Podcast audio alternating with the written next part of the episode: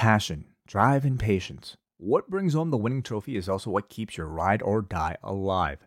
eBay Motors has everything you need to maintain your vehicle and level it up to peak performance. From superchargers, roof racks, exhaust kits, LED lights, and more, whether you're into speed, power, or style, eBay Motors has you covered. With over 122 million parts for your number one ride or die, you'll always find exactly what you're looking for. And with eBay Guaranteed Fit, your part is guaranteed to fit your ride every time or your money back. Because with eBay Motors, you're burning rubber, not cash. With all the parts you need at the prices you want, it's easy to turn your car into the MVP and bring home that win. Keep your ride or die alive at ebaymotors.com. Eligible items only, exclusions apply.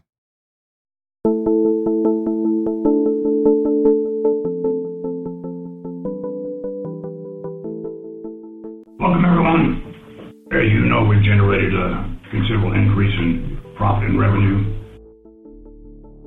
during the course of the year, we reimagined our, our business. And reimagining our business is something, by the way, we do just about every month, if not every week around here.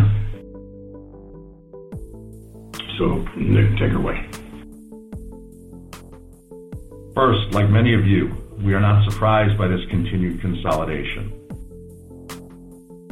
We expect these companies to monetize the value of their newly acquired titles via scripted and unscripted content. The sector should end up with four, maybe five players emerging, and the winners will largely be dependent on their IP. We've discussed in the past how one of the biggest acquisition drivers for streamers is live rights. You know, the NIL program offers WWE more opportunity than any other brands who are partnering with these collegiate athletes because it is such a recruiting tool. Great. Thank you. Oh, Stephen, just just quickly on the uh, international large-scale events, what, what, why just limit it to two? Let, let's see how it looks in the next uh, couple of months. Thank you. We have, special, we have, a special, pile driver ready for you from the other day. I bet you do. Hello, everybody, and welcome to another edition of WrestleNomics Radio. I'm Brandon Thurston, broadcasting live and on demand from Buffalo, New York, where today is Sunday, February the 6th, 2022. It is early February. This is our first program of February, which means, which means this is time. It's time for the look back on the prior, well, not 12 months, but the, the entire year of 2021 for WWE. Joining me to do that is Chris Gullo.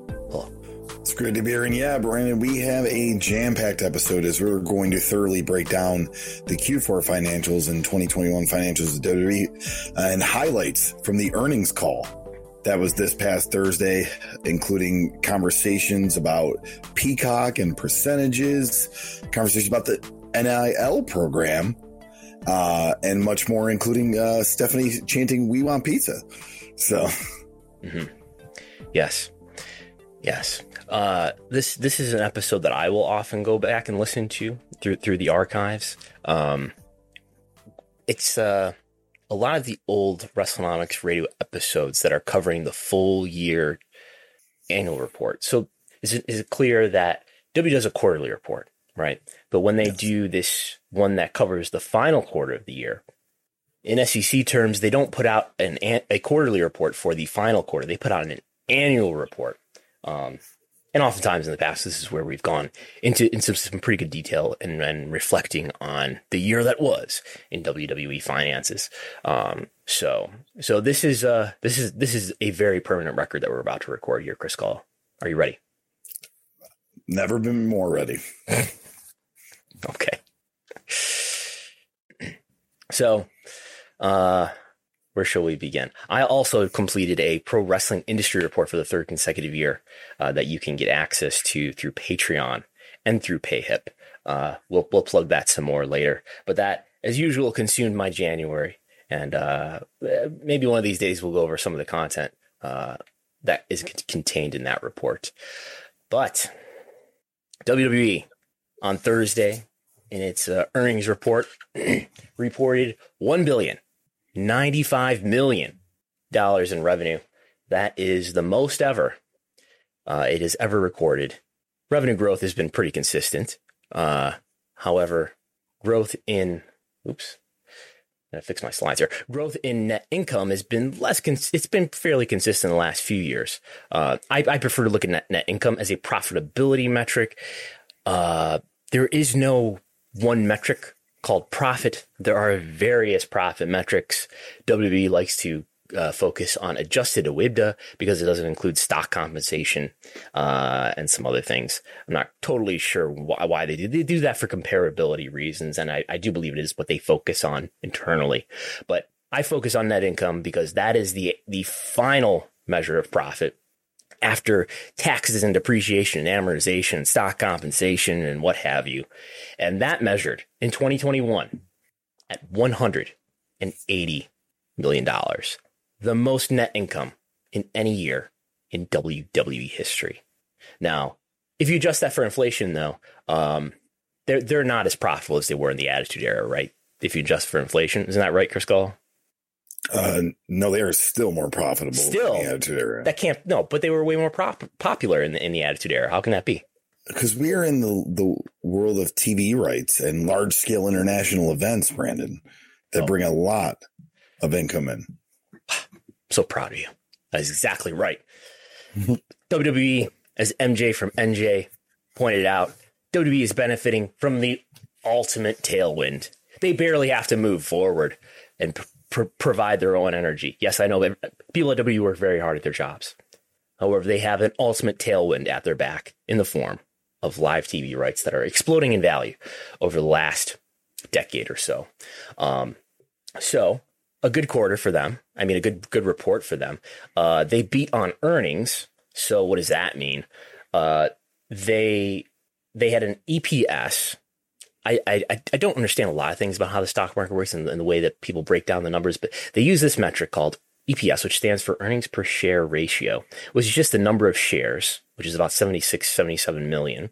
Uh, in this case, we're looking at diluted shares, which is like 80, 80 some odd million. You divide all the shares by the net income for the period, and you get the earnings per share ratio. So it's a way to measure profit, balancing for the number of shares that are in the company. Analysts expected that EPS number to be 52 cents.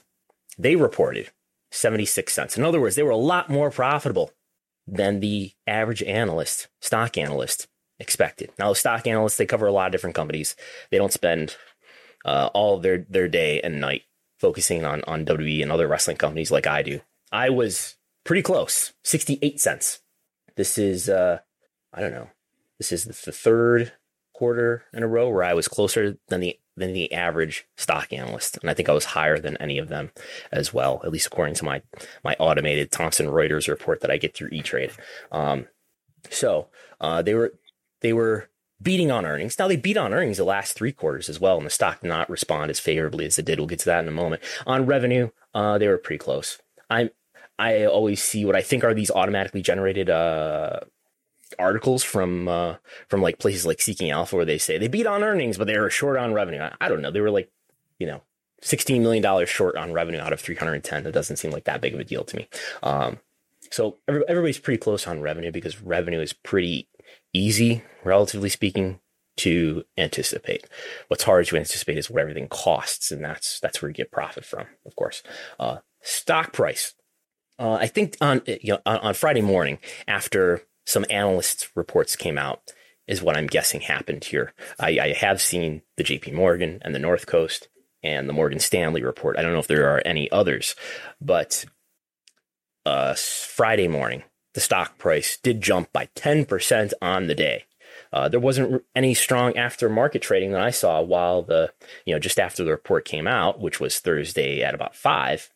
But by the morning, the stock price was back up over $50. Um, and I don't know, can we, can we pull this up here? Are, are, are you uh, investing in W stock, Chris Gullo? I am not currently, no. You're not currently investing in W stock. I've never invested in W stock. Um, but I do have things like Netflix. I'm a previous investor, but no longer. Yes. Uh, do you have any plans to initiate any such positions in the next uh, 72 I, hours? I do not. Okay. So if we look at, uh, I just want to look at, you know, what did the what did the stock do relative to sort of recent history? They're at $51 at the close of the market on Friday. So they are higher than they were a year ago at this time, which is where they were at 70 or I'm sorry, $47. I'm curious if I go go so far back as to say, you know, what was the stock price on the day before Barrios and Wilson were fired? It was let's see, it was 59 I know Google is not showing me every single day, but about a, about a week before Barrios and Wilson were fired on January 24th, 2020, before the pandemic, the stock price was $59. And we've briefly seen WWE get that high. Uh, Wall Street bets helped.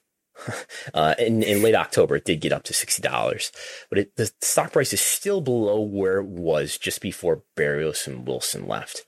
Um, we'll get into some more depth about why the why, why the stock is priced the way it is. Um, but we'll, we'll get into some detail here. We're going to go through a number of audio clips and things of that nature. Um, one of the big highlights, though, was Peacock, wasn't it? Yes, it was. Uh, I mean, because this year of 2021, well, last year was, uh, did we, we had Peacock in every quarter, correct? It was in late quarter one, Q1. So the, the deal was made in January. The deal went into effect in, in March. So okay. that was it. That was all in Q1. So what we had in Q1 was a lot of upfront payments from from NBCU to WB for the transfer of the IP. I'm guessing that was because of the transfer of the library. Um, so we have a really heavy network line in Q1, and it's been not as heavy ever since. Yeah. So this was the year of the Peacock, and uh, we got a lot of numbers with that percentage numbers, and it was a highlight of the earnings call. Yes.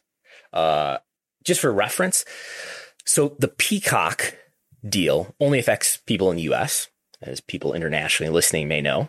Uh, no longer can we in the US subscribe to the W Network as a standalone service. Uh, you have to subscribe to it through Peacock, where you get it for either $5 or commercial free for $10 a month. But the peak in the US for subscribers was back in Q2 2018, where the US peaked at 1.3 million subscribers. Q4 2020, last quarter that we have a reported quarter for the W Network subscribers, it was 1.1 million. So to give you some idea of what the maximum US audience was, it was 1.1 million at the end, 1.3 million for WrestleMania in 2018. But Nick Khan, as we kind of expected, gave us some percentage differences for what certain PLEs did versus their their uh, 2019 or pre-pandemic edition. Yeah, and we'll actually run this down uh, 2021 on Peacock versus 2019 on WWE Network. For Money in the Bank, it was up 25%.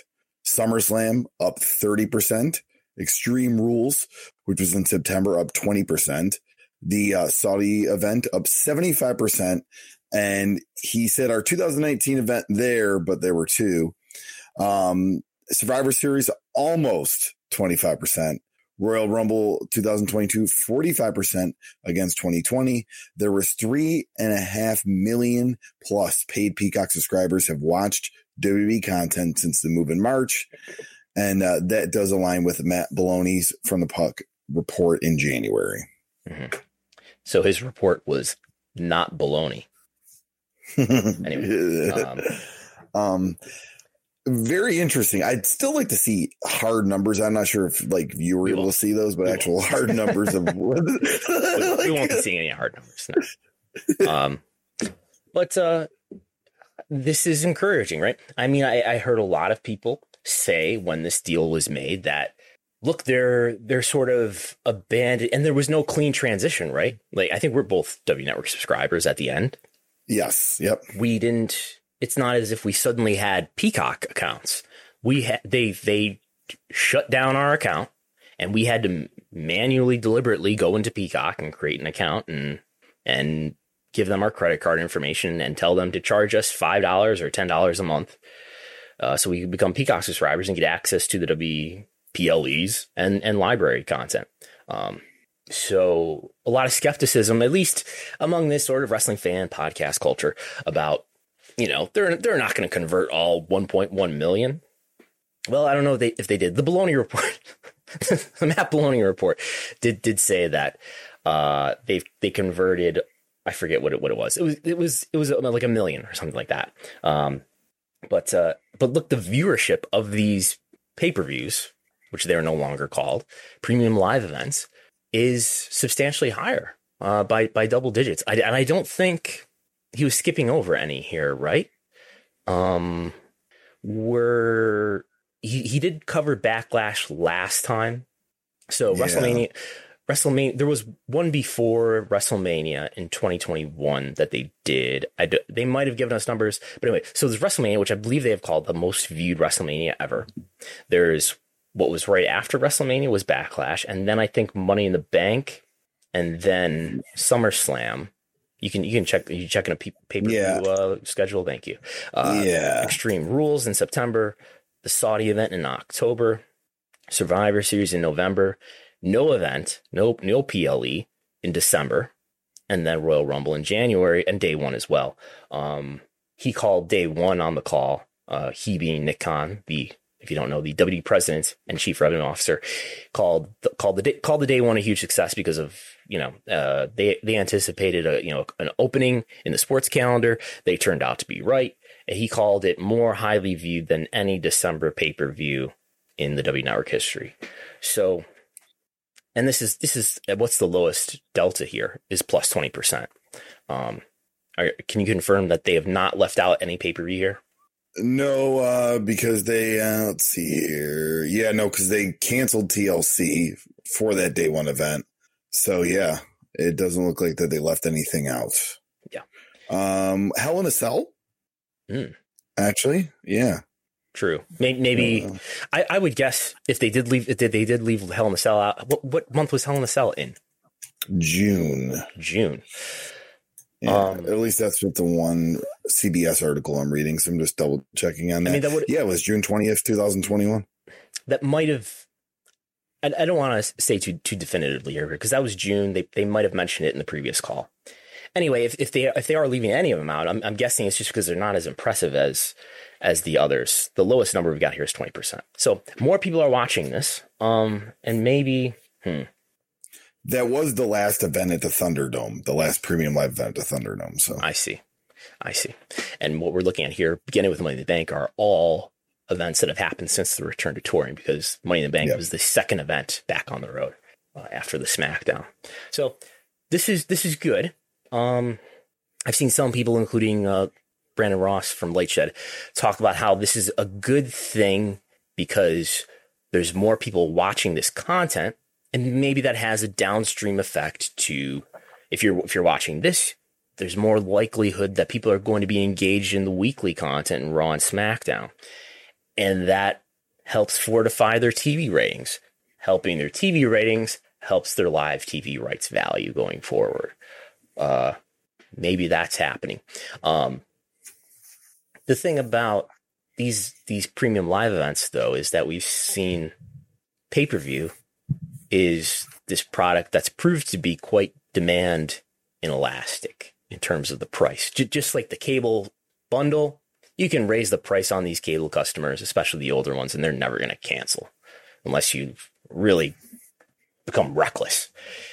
And we we saw at the end, you know, pay per views were priced at about sixty five dollars. AEW is still in the pay per view business.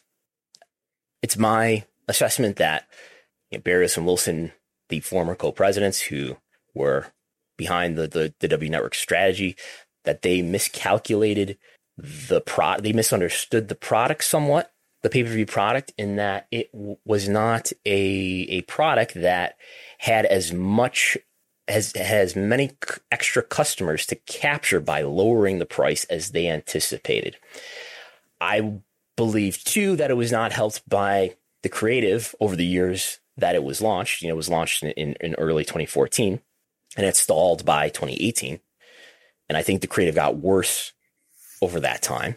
Uh, and we saw that in a lot of consumer metrics too. We saw ticket sales, merchandise sales, product licensing, web search, all those things go down uh, over those years from 2017 onward. So I think you know, the W Network, they believed that they were going to capture three to four million subscribers worldwide. They got about halfway there. Uh, so to I don't know. I, I, guess I still sort of, you can't go back. You can't put the genie back in the bottle. but I think that these events are being under monetized. Uh, but this is the that's sort of revisionist history, though. I again, you can't put the genie back in the bottle, so you might as well sell these events to a much wealthier partner, NBC Universal. NBC Universal is a something like a two hundred billion dollar market capital company.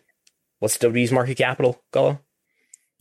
Um, now I gotta look it up. I didn't, have, I didn't have that handy. I have a lot of stuff handy today, including the definition of OIBDA and EBITDA. Oh, good, good. um, this is impromptu. WrestleNomics Jeopardy. What is yes. WWE's market capital? Uh, 3.92 billion. Exactly. Just under 4 billion. So Comcast is whatever 200 divided by 4 is a lot, a lot, a lot bigger a company than WWE is. So they have resources at a far greater scale. They can afford to overpay now for the sake of the investment in streaming, which is what they're doing with Peacock. Um, and that's what that's the deal that Nick Khan made. Anyway, so that's what's happening with Peacock, and that's that's a positive story. Um, I expected a more negative story come out of live events, but a lot more positive than I expected. I was expecting live events to report an $8 million loss. I was way wrong. They reported a $1.4 million uh, operating income. They were profitable in their live events division.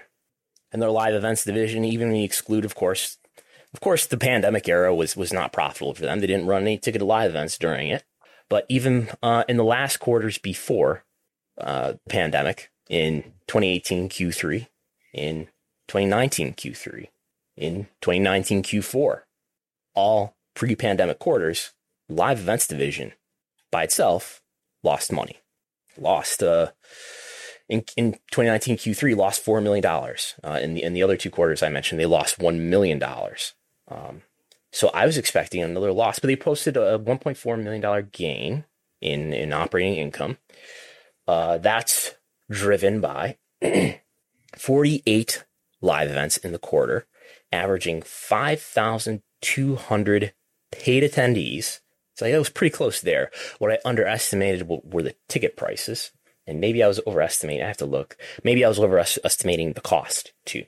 Um, but that's that's giving us a pretty good idea, I think, going forward of, of what WWE's average attendance is going to be like.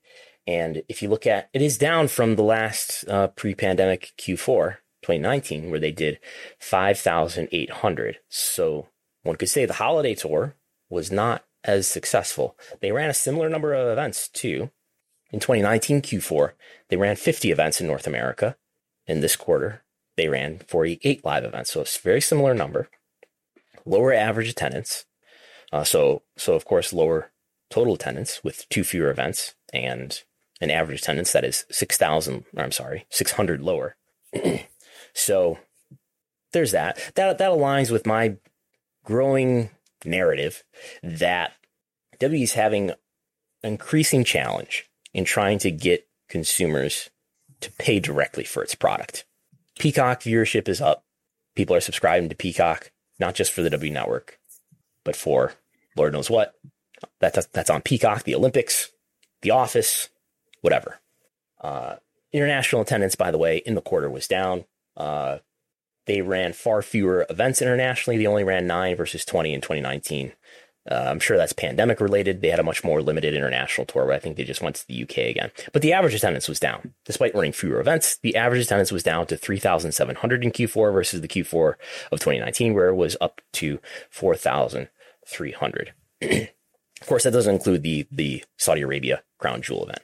Um, so, as I digress to my my point, I I, I think there's some challenges with getting people to pay for this product. It sounds like, I mean, I, I, haven't studied this, but it sounds like a narrative that I've heard around Impact, um, or or Total Nonstop Action, it was, as it was once called, where their sort of their ratio of television viewership to what they were able to to get on pay per view was yep. quite a disparity.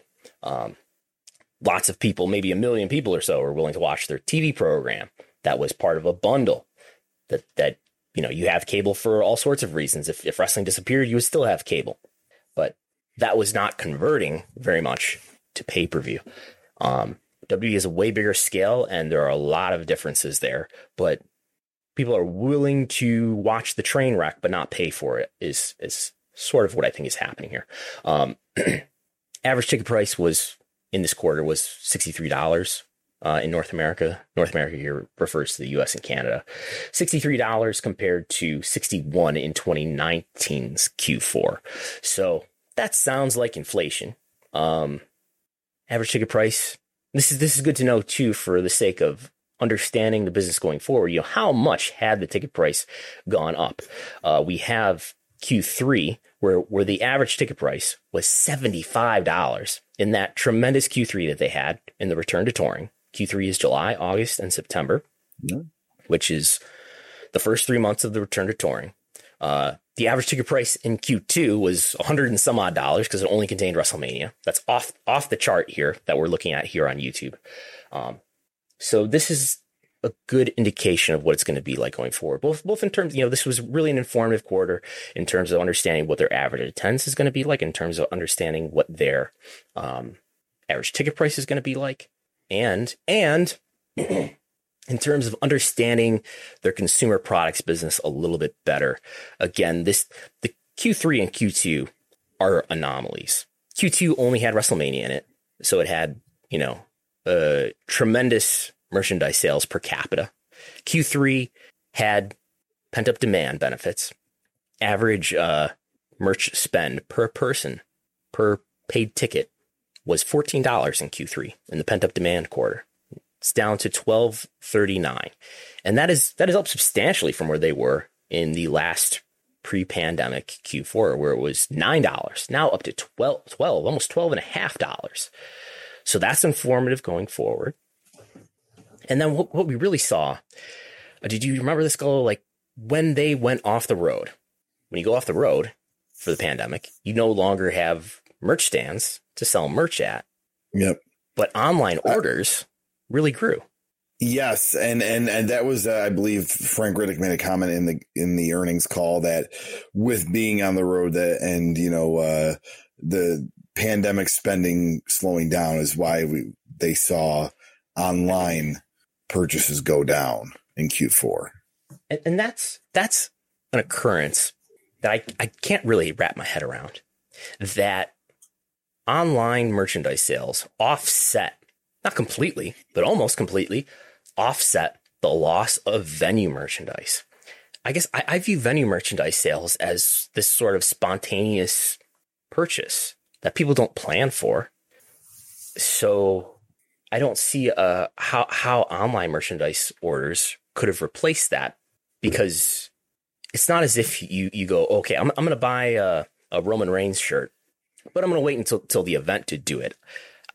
I, I don't feel like that's a common thing. And then oh, the pandemic happened, so we're not going to go to the live event. So uh, I'm going to order some some merchandise online instead. I just, I just can't wrap my head around that, but the numbers bear that out. That something resembling that happened. Um, and now with the pandemic not over, but touring back on the road, uh, orders in Q4 were 164,000, down from 234,000 in 2020 Q4. Again, 164 down from 234. Uh, and actually, in Q4, so usually we see a Q4 uh, increase relative to the other quarters, probably because of Christmas and holidays. Q4 2019 was 225,000 orders with no pandemic. So almost concerningly down in Q4 of this year. Or when I say this year, I mean 2021. Um, again, maybe supporting this, this narrative that know, people want to go out of their way to pay for this product. I don't know. But uh, you look at the average revenue spent that's that's been pretty strongly consistent back in 2019 it was in the high $40 range and then since the pandemic it's it's it went up early in the pandemic to $50 high in the $50 per order and then the beginning of this year $60 $70 in q2 with wrestlemania in there i don't know if that's if wrestlemania is relevant but but in the in the 70s and 60s and here uh, in q4 in the high, you know $67 was the average order price revenue per online order so take that for what you will. Is it is it the the replica belts? There's no more Bray Wyatt. I think they're still monetizing Bray Wyatt though, right? when I was at the uh, live event in December, that was here in Buffalo, New York, Sasha Banks t-shirts Mm. were heavily pushed, as well as Roman Reigns shirts and Drew McIntyre shirts. So very, and they had that where you have now where you can just order it from your seat, and somebody will bring it to you, other than just standing in a uh, merchandise line. Right. Well, that, that that's a good idea because that's time consuming. You don't want to miss the show, and lines can get long. Um, yeah. How how do you do that? Do you like go onto an app? Go onto like a WWE app or Yes. something? Yeah. Yeah, they have like a. I think it's on WWE Shop, but like it's a. I think there's a live event tab or something, and you and all that. I can't remember exactly because I didn't do it, but I remember them giving you Byron, Byron Saxton was giving instructions how to do it. You, you- you didn't do it because you hate WWE, and uh, you you got in for free. In fact, I, I did get it for free. I had a friend that had a couple free tickets, uh, but no, I, I I don't hate WWE. I just uh, I don't buy a lot of wrestling T-shirts, and if I do, they're usually Legend T-shirts Hmm. or the WrestleNomics T-shirt that you can actually get. Uh, uh, you didn't buy that either. I sent it to you. I was given that free, but I would buy it. Oh, yeah. Okay. Um, so that, I don't know. That that's interesting to see how these economics played out through the the pandemic and how they're changing as touring is back on the road. Um, yeah. So product licensing revenue. What does product? What does the product consumer products licensing revenue line consist of? I'm going to ask you, but I'm going to review the three. There's three revenue lines that they report within consumer products, which are which we just talked about: venue merchandise, Yes, and e-commerce. Money merchandise. And e-commerce. Okay. Those are obviously online merchandise sales. But then there's a third one, product Um, licensing. Product licensing. What does that consist of? What are the what are the big products in, in that category? So that would be video games. That would be action figures. Absolutely. That would, yeah, and all all the other stuff they put their name on. Um, and we had two super chats. Tim, we're gonna leave your super chat towards the end because it's a bigger topic, uh, but we will address it. Uh, but MJ uh, had a super chat of uh, online average spend probably higher than in person. So It definitely is. Um, you know, it's it's by by mul- multiples. Well, per person. This is per head, right? But it probably still is, right? Um, this is per person. So this this is including people who didn't buy any merchandise at all. This uh, what, what was in Q4 twelve dollars and thirty nine cents. So about twelve dollars, almost twelve and a half. Um, yeah, we don't know. They don't report the number of venue merch sales, um, like the number of sales. So hard hard to break down for sure. But I but I would agree with you there. Uh, so what I wanted to say was this product licensing revenue line from 2017 onward had been an annual decline. Don't blame it on the pandemic because it was down in 2018 and it was down in 2019. Uh, it had been in 2017 up to 52 million dollars, down to 46 million in 2018, down to 43 million in 2019, and in 2020, 42 million. Back up to 52 million in this quarter. Um, hard to imagine why uh, for me, really. There's no video game yet. Yet they still made made it to fifty two million dollars. I, I don't know if, if action figure sales are through the roof. Or there's some other deals here. So this was you got to remember 2021 during the pandemic here was the year of the trading cards. And I don't know how much we don't have breakdowns, but people WWE trading cards were one of the things people were buying hoping that they would go up into value. I remember watching these unboxing and it was mostly Pokemon cards and and and basketball and football cards, but uh WWE We're not talking about cards. NFTs here, right? Huh? What's up? We're not talking about NFTs here, right? Because No, they're, they're, we're they're talking NFT sales. we're talking legit collector trading cards. because they're NFT sales at this point. I'm not even sure if they would put put NFTs in here or if they would put them in media. But anyway, I guess they would put them here because that sounds like a cons- consumer purchase. But anyway, NFTs they've only done Undertaker and John Cena. John Cena ones were were not good. The, the Undertaker sales were all sold out, but we're still talking about a pretty limited inventory. So they're going to do NFTs. They're going to do an NFT marketplace probably this year, maybe soon. Um, but yeah, trade trading cards. Yeah. I mean, it's probably a small piece of the pie, but I know that was a trend in 2021 and towards the end of 2020 was trading cards. okay.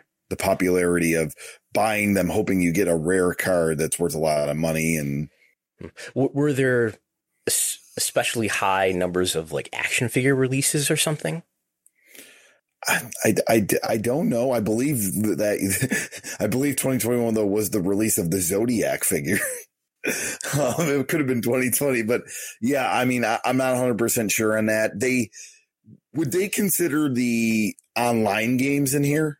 Yes, yes, mobile games, console games. The mobile Absolutely. games, yeah, like the mobile games. I know they they Stephanie, bragged about that in the earnings call. Stephanie did mention and they that, uh, and they did say the trading card deal with Panini as well, mm-hmm. which was last year. Yes, um, I believe they they left Topps right? Yes, I believe. Yeah, they were Topps. Yeah, and then Topps was just acquired by. It escapes me. Um, so yeah, uh, I, I don't know if the Panini deal is in effect yet. Have they put out any cards with under the Panini brand yet? Um, I'm not sure. Uh, you know, some of the is uh MJ does bring up the DraftKings deal too. I don't know if that would count on this. Yeah, I don't know if that's media. That's is that media ads and sponsors, or would that be consumer products?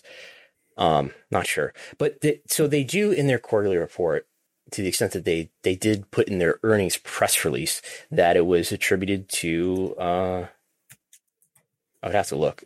They they didn't call out anything in particular.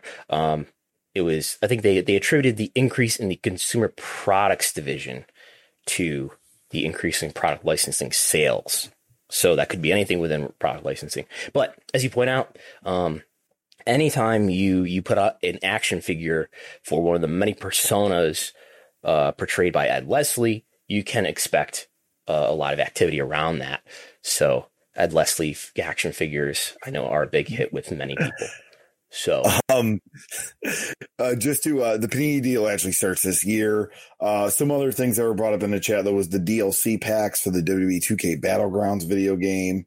Um, you know, and some Fanatic stuff too. So, I mean, they they definitely merchandise a lot of licensed a lot of stuff. We are in the Nick Khan era of IP, so Mm-hmm.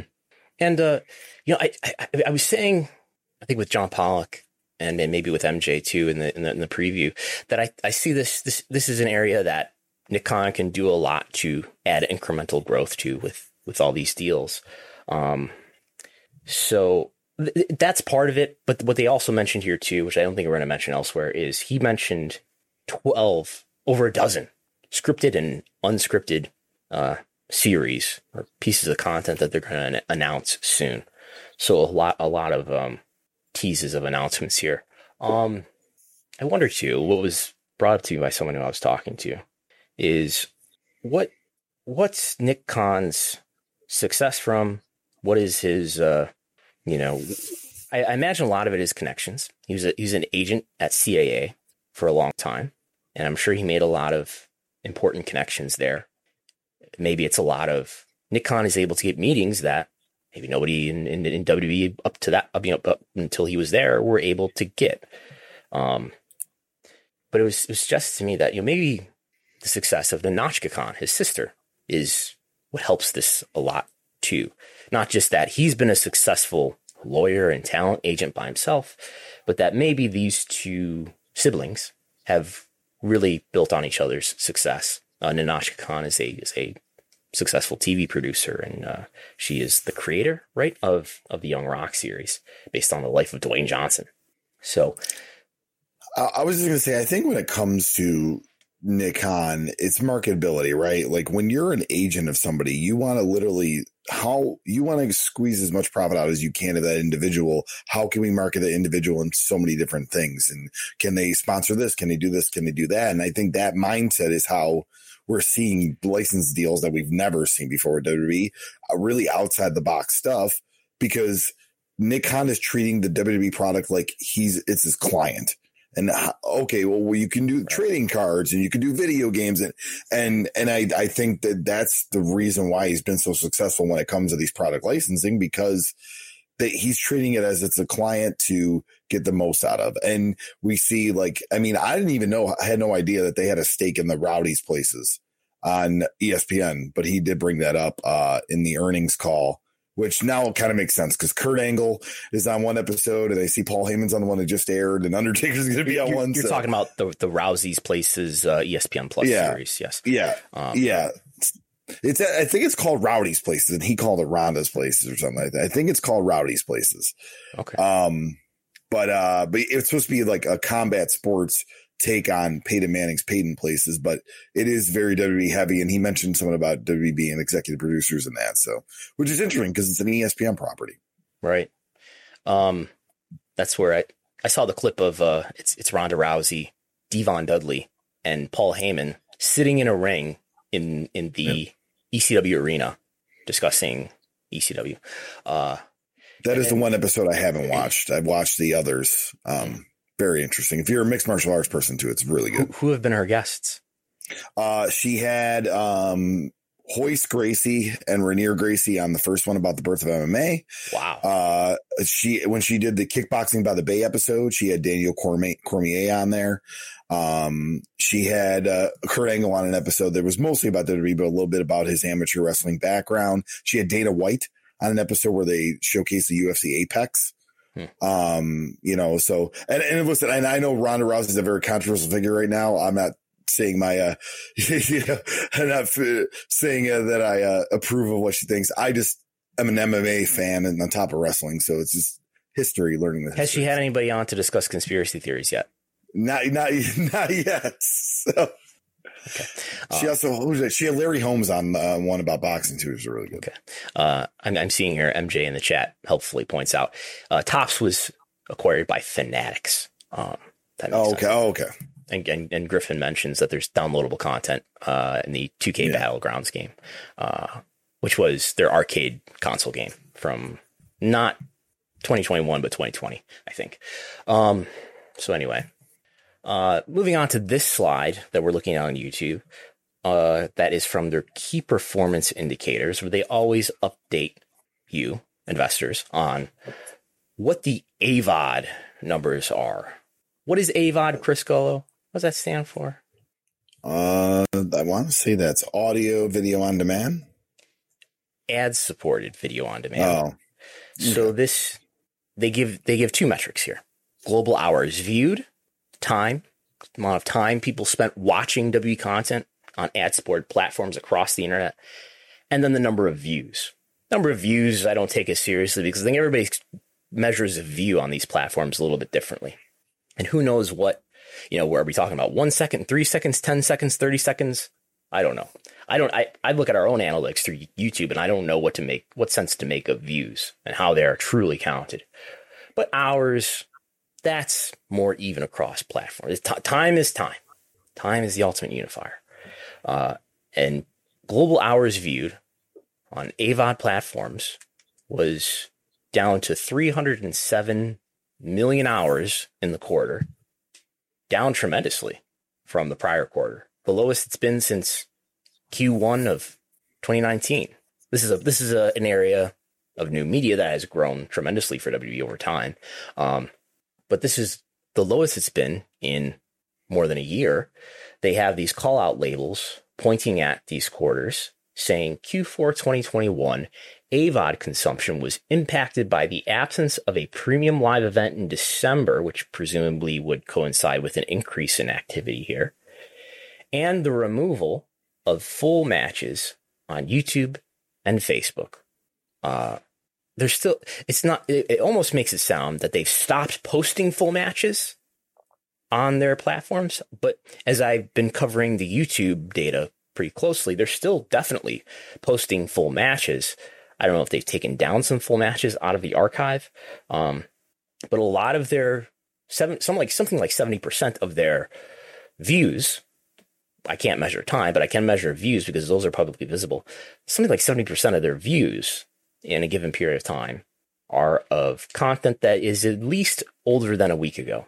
So a lot of their, at least YouTube activity, is from stuff that is not new content. So maybe they're taking down old full matches for some reason. Maybe it's a Peacock thing. I don't know. Mm-hmm. Um, so if we look at just the YouTube views, um, and just isolate that, this is based on data from Social Blade. Uh, that is down, and it's been down. And maybe this is a pandemic effect too, just like sort of you know online merchandise sales were up in during the pandemic. Uh, we saw in let's see here. It's been it's been you would expect it to be sequentially up just because this is a new form of media that people are adopting more generally. Uh, as I swat at a gnat here. Uh, so it was up in 2020. It was way up in, in Q2 2020, 4 billion YouTube views, up from 2.6 billion in the same quarter of 2019, up 4, 4.6 billion in Q3 2020, uh, 3.6 billion in Q4 2020. We're still in this non-touring pandemic era in Q1 of 2021, and it's up, up year over year. Now that's compared to a quarter where it was mostly not in the pandemic era, up to 3.7 billion. But then in Q2, uh, versus the first full quarter of the pandemic, it was down to 3.3 billion, down from 4 billion. And then it was down again at 3, 3 billion even, down from 4.6 billion. And then in Q4 down to 2.3 billion, which is basically even to what it was in 2019. I'm, I'm wondering if YouTube is becoming a stable metric for them. I've, I've given other uh, rants in the past about how there are different metrics that we can look at related to WWE fan engagement have different sort of maturity levels. Now, I'm not talking about the maturity level of the people involved. I'm talking about the maturity of of the form of of product. So tickets are definitely, I don't know, the oldest form of of consumer product, right? Um, yep. Tickets have been around for centuries, at least a century in pro wrestling. So that's not a form of new adoption, right? Um, but TV ratings are an aging metric, I would say. People are doing, you know, people are watching linear TV less. The W network was a young metric. Maybe, maybe was a young metric up, up to when we stopped getting numbers for it at the end of 2020, despite those numbers being stagnant and somewhat down. YouTube is a young metric, at least up to this point, where people are adopting YouTube, using YouTube uh, in greater numbers generally. Mm. So you'd expect this number to be up. I don't want to downplay WWE's success. They're in, in, in YouTube, they're a massive channel on YouTube. They're one of the most popular channels on YouTube globally. Um, and they've, you know, in, in I'm looking, we're looking at a chart here showing the number of YouTube views for each year. This is sourced from Social Blade. You can't even see this data on Social Blade anymore because I've been covering it going back to 2018. They they'll only show you going back to like mid 2018 right now. But we know that in 20, in 2015, they had 4 billion views. Then the next year in, in 16, they had 6 billion views. In 2017, 6.6. 2018, 10 billion views. 2019, down to 9.2 billion views. I still don't have it straight what effect India or maybe some, some geo blocking might be having on this. But in 2020, the year of the pandemic, 15 billion, up from 9.2 in the prior year, 10 billion the year before that, 15 billion in 2020, and now 12.2 billion. So that is still their second biggest year ever on YouTube, uh, and that that's well up from 2019. But uh, yes, do you think the correlation of you know, especially in 2020, the empty arena product not being something that you needed to watch live, like because it, you know, there, it was a different, it, it came off differently than, than, than an, an, event in front of live fans that people were just like, Oh, I'll watch the highlights on YouTube. Like, was that probably, and you're probably still seeing that in 2021. I brought that up before that. I think there is a WWE viewing base that's solely YouTube. I'm sure, sure, to some extent. Um, yeah. I don't know if you if you look at the quarters here that we're looking at in this chart on YouTube that, that looks at the quarterly YouTube view performance, what we see in the in the non-touring quarters is especially high, and uh, yeah. and that's that's the time with with the Thunderdome and the PC, um, you know, and that's probably a time where people are working from home more. So I don't know if that's a factor. Who knows? Um, we are seeing this is this is a monthly breakdown here of um, of just showing that, yeah, YouTube views have been down year over year on a monthly basis since April 2021. So that's still in the Thunderdome era. Now remember, the Thunderdome era ended in mid early July, and it was down year over year before that, but it's been especially down since July. Though there, there's a we have conditional formatting here, and you can see the the red differences get redder beginning in July. So there might be something to that that people were in a sense checking it out on delayed viewing on YouTube. And then once crowds returned, maybe they started to check it out more so on traditional TV, whereas they hadn't before. That's a, that's a plausible theory. Um, However, we have some Well, yeah. news from the world of YouTube. It's not as if the world of YouTube is slowing down. No, not at all. This is actually from the Hollywood Reporter uh, um, by Eric, Alex Weprin. Uh, YouTube ad revenue tops 8.6 billion, beating Netflix in the quarter. YouTube topped Netflix in terms of quarterly revenue, with the Google-owned video platform delivering 8.6 billion in advertising ve- revenue in Q4. The company uh, said Tuesday for fiscal 2021, YouTube delivered 28.8 billion in advertising revenue.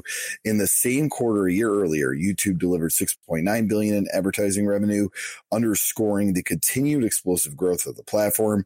For comparison, Netflix delivered 7.7 billion revenue in Q4 in 2021 compared to 6.6 billion a year earlier. So, what what was uh, YouTube's Q4 revenue? Uh, YouTube's Q4 uh, this year was 8.6 billion. 8.6 billion. yeah. Not all of that's ad revenue. Probably the overwhelming majority of it is.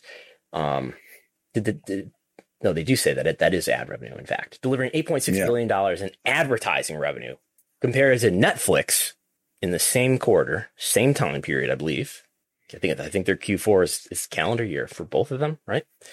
Um, I own both of these companies, by the way, Google and um, Netflix, for full disclosure.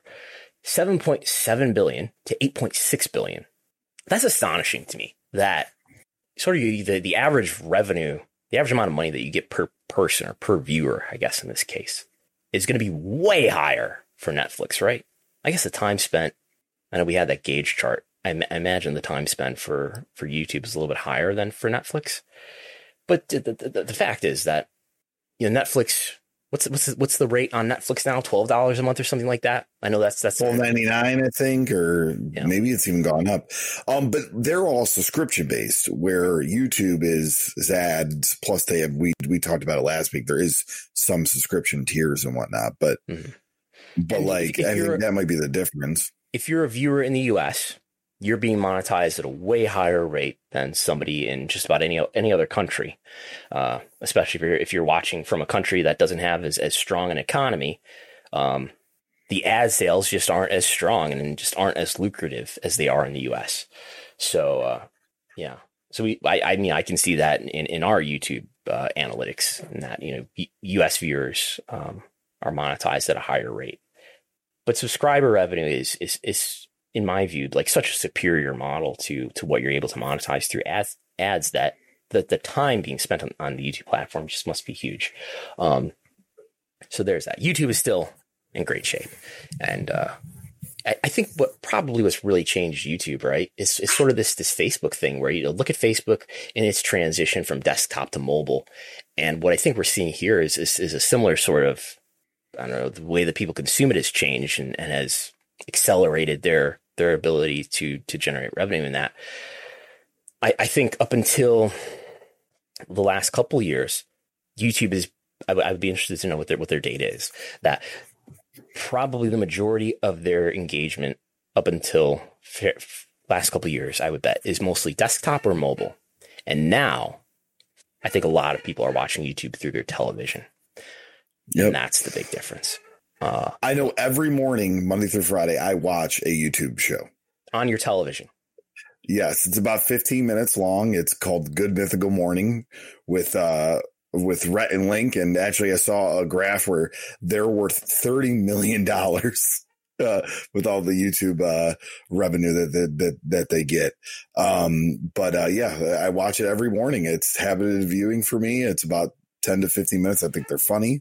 They do a lot of cool fun stuff on there when it comes to food or science experiments, stuff like that. It's fun.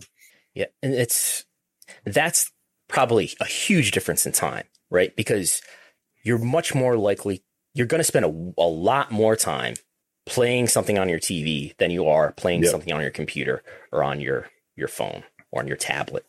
Um, so I'm sure that's accelerated their time tremendously, and and YouTube just has this. You know, I mean, you know, Netflix is has made a tremendous pivot into making their own content, right? And there's a lot of high quality content on there. YouTube just has this. I, I would be curious to just add up all the hours of content that they have. It's, it's massive. Something that YouTube has done recently is is they've seen the success of other platforms and they've integrated in theirs. I believe they have YouTube Reels, which is pretty much their version of TikTok. Which, if you notice with TikTok content, it just gets transferred over to YouTube and Instagram and even Facebook. It's the same stuff, but they've also they they put a lot of free movies now that you could just watch on YouTube with ads Mm-hmm. Like, you know, a little bit older movies, but probably the same stuff you would get on like Tubi TV and stuff like that. Um, there was another, I, there was another thing I was going to say. I can't remember. There was, a, they, like I said, they've taken success from other either streaming or social media platforms and they've integrated it into their own. I mean, that, that's something that gets talked a lot of about a lot in sort of wider media conversation. And Facebook is usually the biggest culprit there. They just acquired Instagram, and now Instagram has acquired, you know, copied a lot of the the products of Snapchat. Uh, that's where stories comes from.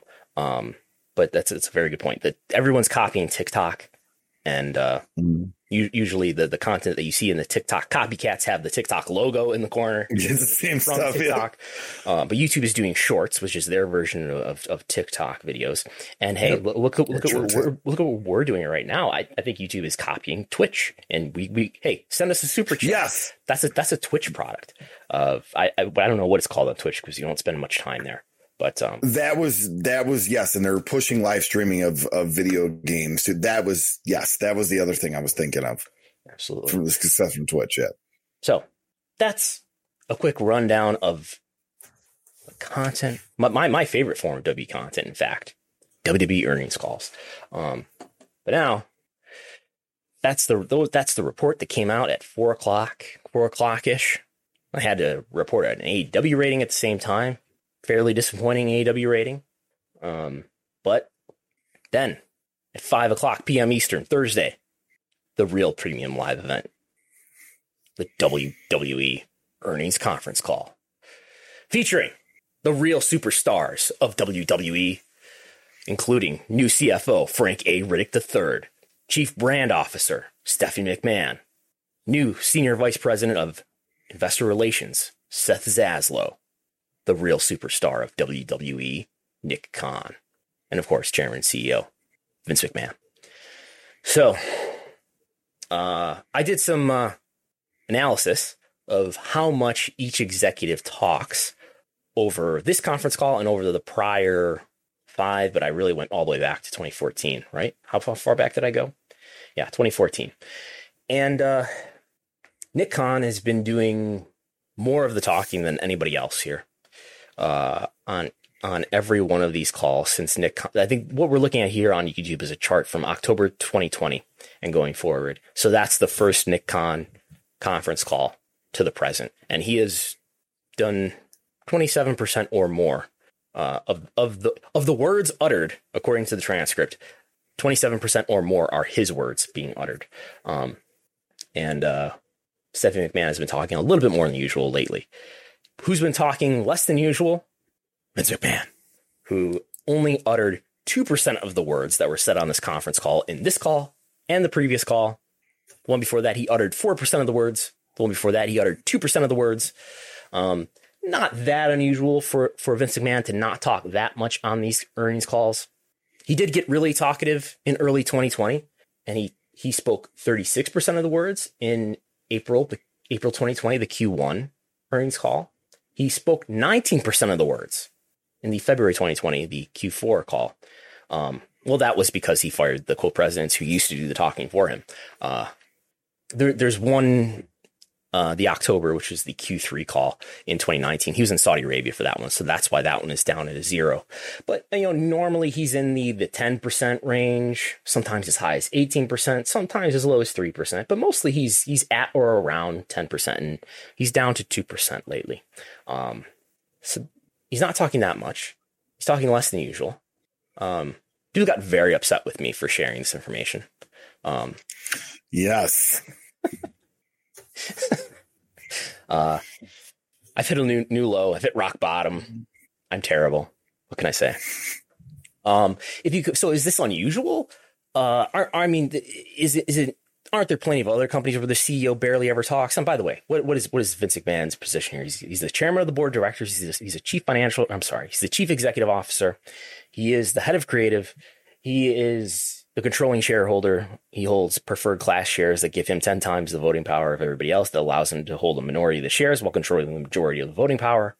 In, in, in essence, he owns the company. He owns. He's the majority owner of the company while not owning the majority of the shares, which is Mark Zuckerberg is the same thing, right? But anyway, um, let's. I I mean, I didn't.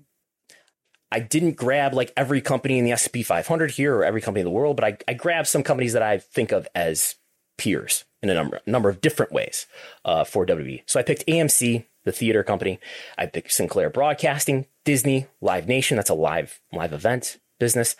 Uh, Facebook slash Meta, and Viacom CBS. And I and I asked, let's look at 2021, the entire year. Let's look at those four earnings calls that these executives did. How much did the, the CEOs talk in those in the entire year of conference calls? And and Adam is it Adam Aron? I'm sure there are some AMC enthusiasts who who uh, who know this man well. The CEO of AMC, 73 percent of the words spoken on on AMC earnings calls are from the CEO. Chris Ripley, the Sinclair uh, CEO, 47%. Bob Chapek from Disney, 45%. Michael Rapino from Live Nation, 43%. Mark Zuckerberg from Facebook slash Meta, 42%. Bob Bakish from Viacom CBS, 40%. Again, 73%, 47%, 45%, 43%, 42%, 40%. WCEO, 3%. So, I mean, whatever. Uh, do you want Vince McMahon talking more if you're uh, if you if you're looking after the interests of W. Maybe not, uh, but I think it says something about how much he defers to in the past George Barrios, and now even more so Vince McMahon when it comes to strategy. Um, it's worth pointing out. Uh, Amazon has not had its CEO, if we're looking for comparisons here, Amazon has not had a CEO who has spoken on an earnings call since April 20, 20 uh, 2019. so Jeff Bezos is no longer the CEO. Uh, Andy Jassy is now, and, and Jeff Bezos stopped talking on earnings calls in April 2009. Did I say 2019 before? 2009. Yeah, that, I was just going to correct you, but then you read the line. So yeah, I, I do that a lot where I leave out words or I say the wrong word that is in my brain. So please interrupt me when I do that. Um, April 2009 was the last time an Amazon CEO spoke on an earnings call more than 10 years ago. So they don't participate at all. Um, but uh, it makes me wonder if we have a a CEO emeritus here in charge of WWE. Familiar with the term yeah. emeritus? Professor emeritus. Well, emeritus, yeah, it is uh, having retired but allowed to retain their title as an honorer uh, emeritus professor of microbi- microbiology uh, is an example. So mm-hmm. almost like a figurehead if you think about it. Yeah, and and look, and look I, I tend to believe this legend around Vince that I believe it is still true today that this man works tirelessly, twenty four seven, barely sleeps, works a lot, he's doing something a lot. I just can't imagine what it is. Um, he apparently defers to Nick Khan on strategy a lot which is fair enough. It's hard to to imagine somebody who understands the business better, the media business better than Nick Khan. Uh, yes, you're gonna add something. Yeah, this is a deeper topic for probably a different day, but the the narrative is is Vince creative is all Vince at the end. It's what Vince wants, no matter how many people are on the creative writing team. If do you think a part of that now, especially lately, is because he knows a lot of that other business stuff is really pivoted towards Nick Khan and in some aspects Stephanie, where he doesn't really have his hand probably in a lot of those pots when it comes to licensing deals and globalization and streaming and all that. So this is what he's got left, and he's going to hold on to it. Well, here's his cold hands. here's the thing, though, like how involved I'm, I'm sure I'm I'm very confident that he's dictating creative. Creative is being the vision is being dictated by him. The general direction, the major decisions, probably the, the match results are being dictated by him. Yeah. He is the highest influence in that department. But that is by bar none. Do we think he's involved in the in the day to day writing of the show? But when you hear reports that oh, the raw script was was torn up three hours before the, the show went to air. Is he tearing up a script that he was deeply involved in writing? I find that hard to believe. I don't. I don't think it's like the '90s where he sits down with four people at his table in his, you know, in his house and everything. But I think that yes, these writers are writing this stuff, but then they bring it to him, and if he just doesn't like it, he tells them to change it. I mean, you know, I'm sure he also has participation in some of these business deals, and I'm sure the Saudi deal doesn't happen unless he goes over there and meets with the officials because I'm sure, you know, a man of power meeting a man of power. I'm sure they hit it off, you know. Uh, I, I but Bix, Bix found some some records showing how showing record of some sort of contact between Barrios and somebody from the Saudi government. I think I'm sure if if Bix is listening, he can point it out, uh, point out to, to us what what I'm what I'm thinking of. Um, who knows? But uh, now we're gonna go through some audio clips from from the the earnings call, and uh, here is the entirety of Vince McMahon's comments from Thursday. Welcome everyone. As you know, we've generated a considerable increase in profit and revenue, uh, with revenue uh, over one billion, which is somewhat of a mark for us. During the course of the year, we reimagined our, our business, and reimagining our business is something, by the way, we do just about every month, um, if not every week around here. We're very, very flexible. Nick and staff are going to be talking about many of the uh, key achievements that we've uh, we made, and uh, we obviously remain focused on uh, on our upcoming year of 2022 as well as years to come, with uh, working toward record revenue again, uh, as well as adjusted OIBDA and what have you. So our performance, we think, pretty much speaks for itself and speaks for the longevity we've had for so many years and the opportunities that are there for us you know, to grow uh, exponentially. So, Nick, take her away. So, Nick, take her away. Uh, uh adjust the OIBDA and what have you. Um, that's it's about as surface level as it gets. It speaks for itself. Nick and Steph are going to talk about this stuff. So, um, probably the most newsworthy exchange here there's there's some other stuff that I think is really interesting that we're going to dig into. But probably the most newsworthy hint that was dropped here is this exchange between Nick Khan and the Wells Fargo analyst Steven Cahall, uh, where St- Steven Cahall was was basically asking about now. We don't say the words Saudi Arabia on these calls. No, no we say large scale international event for some reason. I don't know why why one would not want to say Saudi Arabia. Can you can you think of any reasons why why don't they say Saudi Arabia here? Because it's not a very uh, politically correct nation. What do you mean? There's they, some controversial I, things. But I, I watched Crown Jewel, women's rights, and I watched Crown and Jewel, freedom of journalism, and, and Super Showdown, and and it looks like a pretty low key country to me. Things seem pretty relaxed there when I watch this the Saudi events on the W Network. Yeah, In you fact, know also but, uh, did. no, wait, wait, wait, go. Don't you remember the, the first event they did there, the Greatest Royal Rumble, where they aired that video about how progressive Mohammed bin Salman is and how he's changing the laws and women can drive now? Remember that? Yeah, yeah, progressive like the the. yeah, no, they're still un, unfortunately with Saudi Arabia, um, there's still a lot of rights that you know when it comes to freedom of speech and women that they do not have that they should have. There should be equal rights for everybody, and but they know this when they're talking to investors. And yes, the investors know that the shows are in Saudi Arabia, but it sounds better to say large scale international events. It's very, you know, buzzwords and you know safe for WWE executives to do this. Now, wouldn't it be great if you could while using that euphemism, large scale international event, which is euphemism for Saudi Arabia events. By the way, we should always remind people these are not just events that are happening in Saudi Arabia for the for the fans there. These are events that are bought by the government. Um, fifty million dollars a year, or 50, I'm sorry, fifty million dollars per event, one hundred million dollars a year. Um, that is what you call a controversy fee.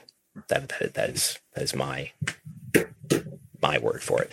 Um, wouldn't it be nice though if you've you've invested in this euphemism, large scale international event? If you could have other large scale international events that were not in Saudi Arabia to say, look, no, these could refer to anything. Wouldn't that be great? And we, we've, we've filibustered long enough here. Let's uh, let's let's go to this exchange uh, between Steven Cahall. He's trying to understand whether or not there's going to be two Saudi events, and that's just being clarified for him. You know, so here, here's the clip. Thanks. Um, maybe just first a couple of questions on the 2022 guidance. Um, I'm wondering what type of media OpEx growth is implied in there. That's always a tough one to model. So any commentary on that? Second, sorry if I missed this. Should we assume two large-scale international events? And then uh, Frank Riddick gives him an answer, and then Nick Khan at the end. Great, thank you. Oh, Stephen, just just quickly on the uh, international large-scale events, what, what, why just limit it to two? Let, let's see how it looks in the next uh, couple of months. So, is there going to be a third Saudi event per year? What's he talking about here? I mean, that would be my guess. Now, this large scale, what I was going to bring up before you play the clip, this large scale international event term, that's fairly new, right? Probably this year, I would say. I want to say I first started hearing it from Kristina Salen, so it's it's at least that maybe uh, because they did do Super Showdown in Australia a couple years ago. That was a bigger event, but I I think so, this is before right. this was a buzz. So that term. was that was in the same quarter as the first Saudi event in 2018. Um, yeah, I think, so, yeah, somebody suggested to me, well, maybe they're going to go back to Saudi, uh, to Australia. Um, I think though, I think what's happening here, and somebody did hint to me that this does not, who, who would know something about this, hinted to me that this is not going to be a Saudi, a third Saudi event. So let's, let's calm that down first. Uh, this is not going to be another $50 million. It's not going to be a, $150 million per year from the Saudi government that they're going to be collecting. I don't, I don't believe so. Um, let's take a look at the October press release that they put out about their that they've that used to say pay-per-view schedule has been changed to say premium live event schedule.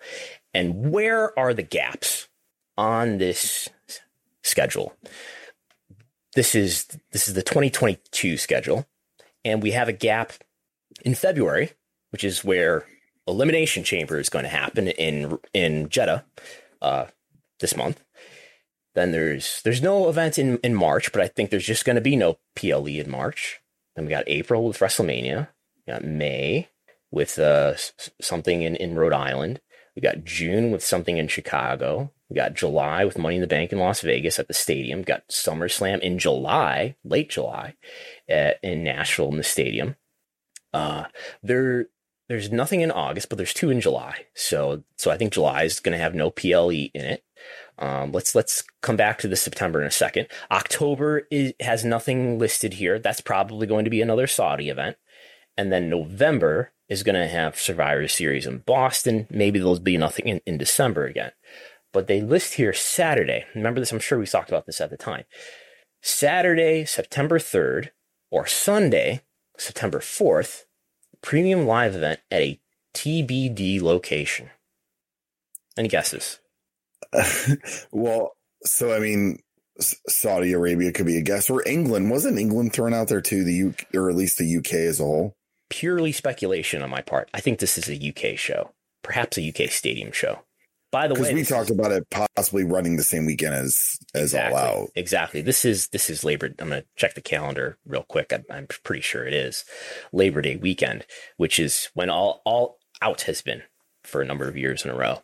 So I think that I, that would be my expectation. And Nick Khan's hint makes it sound like there's going to be an announcement fairly soon. Um, one would think so if you're going to announce a, a, big show uh, that's going to happen in September. So I look for that email alert coming soon. Um, so I think that's, I think it's going to be a big UK show, perhaps a stadium show uh, that is going to be a pay per view and first it would be the first one since SummerSlam 1992. I have an idea for a large scale international event. And I'm not Do sure. You? What about North what Korea? about India? What about India? well, because just just because uh, it is a market that they have been heavily invested in being more you know huge over there, how, and you know you have how has how how have live events in the past performed in India? I I don't know that. I mean, I'm sure there is something in our you know data there on the Patreon, but uh I, there's I'm there's not, not sure. there's there's not before, before people go go look. Um, uh, so when Jinder Mahal was WWE champion in, t- in 2017, they aligned that with a tour, an international tour where they did a couple. They scheduled a couple dates in India. They had to cancel one of them because apparently ticket sales were not strong enough. Um, UK has proved to be a pretty strong live event market. Um, I mean, the median income in, in India is way lower, so there's a lot less money to extract there from from a ticket ticket standpoint. Um, but in the UK, if they did a stadium show, Lord knows it would be a hot ticket, and they would generate a ton of revenue from selling tickets there. Um, but in India, I think they would book a stadium and they would have a tough time selling tickets, and and the tickets that they did sell would have to be at a pretty low price. Uh, until the Indian economy grows, or and I mean, clearly they have a strong fan base there, and that is their number two yeah. market. I mean, it's a massive population. There's a number of very large cities there, uh, but um, it, it, I, I think people are not so much willing to go see it live yet for whatever reason. Uh, but may, maybe that'll change in the future, but not anytime soon. Um, so let's go. So that that was jumping ahead into Q and A. Q and A happens later, of course, but we had a uh, wow, we're, we're hour twenty minutes into this thing. What we what we had though, which we have had for a while, is is the, the seminar from Nick Khan where he educates us about media, and one of his topics that that he taught us about this time was about the state of mergers and acquisitions across the media space and beyond. So here's Nick Khan's uh, lesson on that topic. Stephanie McMahon will further discuss gaming in a moment. Before that, we wanted to share our point of view on further consolidation in the gaming sector. First, like many of you, we are not surprised by this continued consolidation. Microsoft is making its biggest acquisition in its 46-year history with its purchase of Activision Blizzard. Take-Two, one of our gaming partners, made its biggest acquisition in its 28-year history with its purchase of Zynga. Sony made moves to bolster its gaming division with its acquisition of Bungie. As Sony made it clear on their earnings call yesterday, we expect these companies to monetize the value of their newly acquired titles via scripted and unscripted content. The sector should end up with four, maybe five players emerging, and the winners will largely be dependent on their IP. As we've seen from Warner Discovery, Amazon MGM, and Univision Televisa, all of these are driven by content and distribution. This isn't just the major conglomerates. Penguin Random House and the New York Times have both made moves in recent months to scale their businesses through strategic acquisitions. We are even seeing theme park consolidation with the SeaWorld play on Cedar Fair. All said, we believe this consolidation trend will continue in 2022 we're all keeping our eyes on Dish and DirecTV, Nexstar, EA, and Lionsgate as they look to possibly enter into meaningful M&A conversations. Again, all content or platform plays. So there's Nick Khan giving us a lesson, but it all points to look at how important content is. Look how important intellectual property is. And what does WWE have? Intellectual property, IP. And this is how badly companies need it that they need to consolidate, they need to merge together and put their IP together so that they can, you know, get the content that they need to do the business that they need to do. Um, and look at look at us, we've got lots of IP, so that makes us even more attractive. However, is he speaking in code here? Is he is he saying what what I think he might be saying? Chris Gullo, you're a proponent of this idea. Is WWE for sale? I, as we've seen in his previous comments, I think that a sale, I think a sale will eventually happen. And it could happen during Vince McMahon's lifetime. And I know that you are 100% no, not for the. God no. damn it. No. But, Give me it. It's mine. But, but, uh, as Nick Khan has said before, I don't think he's actively looking for, but I'm sure phone calls are coming in.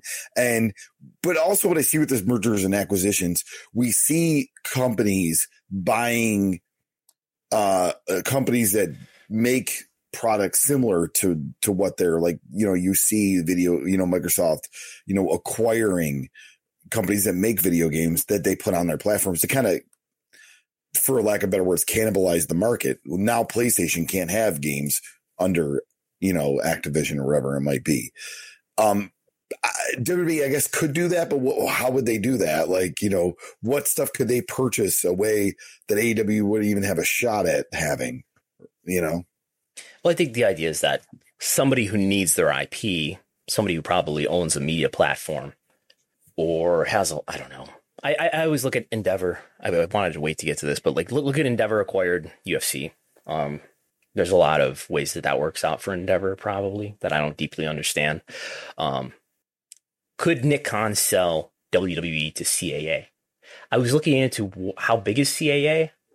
Uh, cursory Google search tells me that CAA makes about five hundred million dollars a year, so that's like half of what WWE um, generates. So I don't know if CAA is big enough. CAA makes CAA is not a publicly traded company, so there's limited limited amount of information. CAA is Nick Khan's former employer. Um, it is a talent agency, but it makes about half a billion dollars a year. WWE makes a billion dollars a year. So I don't know. Maybe they merge. Is probably not going to happen, but may, but maybe that's a possibility. Uh, anyway, Brandon Ross of Lightshed in the Q and A, he he he pressed Nick Khan. He wants to know, are you saying what I think you're saying? Right. And then Nick, in your introductory remarks, you opined on consolidation across TMT. Um, I, I know that you're strategic when you write these scripts. So I was wondering if you were trying to message something there, or really how, how do you see WWE as a possible strategic piece in this uh, M&A wave we're in? Then I have one more. Sure. Th- thanks for the kind words. I, I don't know how strategic uh, it is, just how, how organic it is what the message we're trying to convey subtly or overtly is it appears to us that every platform, every business wants to be in business in a material way with people who can create content, which we've been doing here, as you know, for 35 years plus. So we think, you know, there's even more buyers now, as we all know, than there were three years ago. We think in two years from now, there's going to be even more buyers than there are now. So that was uh, that was what was reflected in those comments. Yeah, that's all he was saying. I think I think Brandon Ross thinks that they want to sell, that Nick wants to sell. My my prevailing belief, though, is that Vince McMahon will never let go of this company as long as he's alive and well. His health is good. Um, if if there's a problem with his health, maybe. Uh, if if there's a day where Vince McMahon is no longer alive and somebody else is is running this company, maybe they sell it. Um, but I don't think that's going to happen. Maybe they can convince Vince that they can give him some sort of Dana White deal where you're Dana White's still in, in independent control of the somehow. I don't know, but I don't. I I think in other people who I've talked to who I think know what they're talking about think that too. Um, just for the chat, MJ, I do see your super chat. I am. We're going to bring it up towards the end, along with Tim's Tim B's as well. They're kind of a little bit, just a little bit steered away from the topic. So, okay. And then the next chapter of the Vince of the Vince McMahon of, of, of Nick Khan's seminar is he's talking about the value of live sports streaming, which I think is a really important topic for us to consider here when we're trying to, to understand what's the value of WWE's media rights and how and to what extent do streaming platforms play into this? It's obviously in WWE's interest for everybody to believe that that live that live sports is going to be bought by streaming properties. But but here's Nick Khan saying, look, it's a big deal right now. Finally, we want to touch on the latest movement in the sports rights space. We've discussed in the past how one of the biggest acquisition drivers for streamers is live rights. It's why Amazon, Peacock, Paramount Plus, and ESPN Plus and Hulu has spent billions over the past year to bring top tier rights to their services. ESPN alone closed seven major deals over the course of 10 months. Amazon, as we all know, recently spent over $10 billion to be in business with the NFL, and that deal is starting a season early. NBCU's $2.7 billion extension of the EPL was largely a Peacock play with most of the inventory slotted for the streamer. Viacom CBS, in its first year, has recognized the value of live rights, shifting its UEFA Champions League programming to Paramount Plus on a near exclusive basis and picking up rights for Serie A and the Europa League. We discussed Apple three quarters ago. It's just a matter of time for Apple. We all saw Netflix's Freaky Friday a few weeks ago. It's just a matter of time for Netflix. All of these aforementioned companies are more incentivized now to license content at increased prices from content originators. So there's Nick Khan saying, you know, we know the NFL is mostly on linear TV. It's on NBC, it's on ESPN, it's on CBS, it's on Fox, it's on, I think I named them all, ABC, NBC, CBS, Fox, uh, ESPN. Uh, but Prime Video, Amazon Prime Video is going to have the NFL starting next season, Thursday. It's going to be exclusive. Is that right? You probably know this better than I do. The Thursday night football Yeah. exclusively. I believe so. Yeah. So it's been, Thursday night football has been on Fox and on the NFL network up to this point. Is that correct? CBS had it for a little bit too. I believe, if I remember correctly. But I believe the, the new deal is Fox is letting go of that. They're just going to do their their Sunday football and whatever playoff rights they get. And you're going to have to have Amazon Prime to watch Thursday night football in the US, which most people do have access to it at least. Whether or not they're using it is another thing because it's, you know, you're, you're getting discounts on shipping because you have Amazon Prime. More people have Amazon Prime in this country than have a pet. Anyway, uh, and we know the NBA is on ESPN and Turner. Uh, MLB is on Turner and ESPN and Fox Sports. Uh, I'm going over the major sports leagues in my head. NHL is on. He didn't mention this actually. He maybe could have. Uh, NHL is on Turner now and on ESPN, but mostly on ESPN Plus. Um, yes. so there you go. It's on streaming. Uh, and hey, and hey, look, you know, the, the prime video with Thursday night football, Peacock just renewed the Premier League, but he said, oh, the biggest piece of the, of the Premier League deal is for them to put Premier League games on Peacock, which is news to me. P- Paramount Plus, the, the Viacom CBS property has these, uh, are you familiar with any of these, these soccer leagues? UEFA, Yes, um, Serie A, Europa League. I'm familiar with Serie A, um, AC Milan fan myself. Uh, so I'm, I'm familiar with, uh, A, uh, UEFA in Europe, I kind of, but like, and I know like, what was it? The, uh, La Liga just had a huge media rights deal, which too, yeah. he brought up in the quarter, uh, three earnings call. Mhm. Uh, so yeah, So, I mean, it, it's especially with the, the increased popularity of, uh, soccer in America, you know, we're seeing these rights get bigger and bigger as as the acquisitions go. and it's it's just a matter of time for Apple. There's reports that Apple's interested in Sunday Ticket and in some sort of live Major League Baseball rights. It's just a matter of time for for Netflix. I, I wanted to to point out is are you familiar with with Netflix's Freaky Friday? Have you have you watched Freaky Friday on Netflix? I, I have I have not. What is he talking about here? Let's see. It took me a while to figure out. I was googling like Netflix Freaky Friday, and I'm getting like the um the Lindsay Lohan movie and stuff like that. Uh, Well, yeah, that's what I, that's what I'm thinking. what he's what he's talking about. And I should I, I I have Netflix stock by the way. I should know this. Uh, Netflix lost a lot of value on Friday, January 21st after it's probably its Thursday earnings call the day before. Uh, it went from over $500 a share down to just under $400 a share. Uh, so lost a lot of value. I became much poorer that day. Um, because you know, I should know this better, but Netflix, its growth is in question. I think they do give pro- projections or estimates on what they think the the subscriber count is going to be for the following quarter, and I, they might have missed on that, or at least there's questions around their growth. Um, but U- U.S. Canada subs were up two percent sequentially in that quarter, Q4. Um, maybe there's Q1 that I'm missing. I don't think so. But anyway, um, there's, there's there's questions around the growth um, for for Netflix subscribers. I, I threw this uh, chart together. Still a lot of growth in the Asia Pacific region. Some growth still happening in Latin America. Some growth still happening in Europe, where where the uh, Europe, Middle East, Africa region is basically equal to the U.S. Canada region in terms of subs. Um, but anyway, they're they're having challenges with their business and some value that was baked into their business. Investors and analysts now think, oh, we we were overestimating that and, and downgraded it, and now Netflix is down to four hundred dollars a share when it used to be at five hundred dollars a share. So what is Netflix going to have to do if they want to maintain subscribers and, and drive some more growth in their subscribers? What are they going to have to do? Maybe they're going to have to play in sports. So that's what Nick is saying there.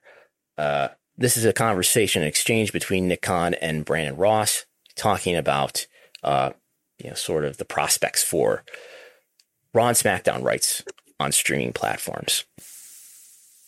Gotcha. And then finally, um, uh, in your introductory remarks, you also talked about the importance of the extra engagement that you've been able to build through Peacock um, versus um, when you own the WWE network. And your last Raw SmackDown deal you did with Fox, and one of the reasons was because it it, was, it provided you with the widest uh, possible distribution. And as you look towards your renewals for Raw SmackDown coming up in a couple of years, do you think that broadcast is still going to be the right avenue to pursue, or with all of um, the eyeballs that are shifting to streaming, do you think that a streamer might be the way to go? Couple things. You know, number one, we're, we're extremely pleased with our partnership with Fox, and obviously we believe in what they're doing. Um, if just off the top of our head, if you look at where the playoffs and finals of these sports live, and keep in mind, our playoffs and finals, our premium live events are living on Peacock. Our regular season, if you will, on Fox and USA. Uh, Super Bowl upcoming in a week and change, NBC. NBA Finals in uh, June, ABC.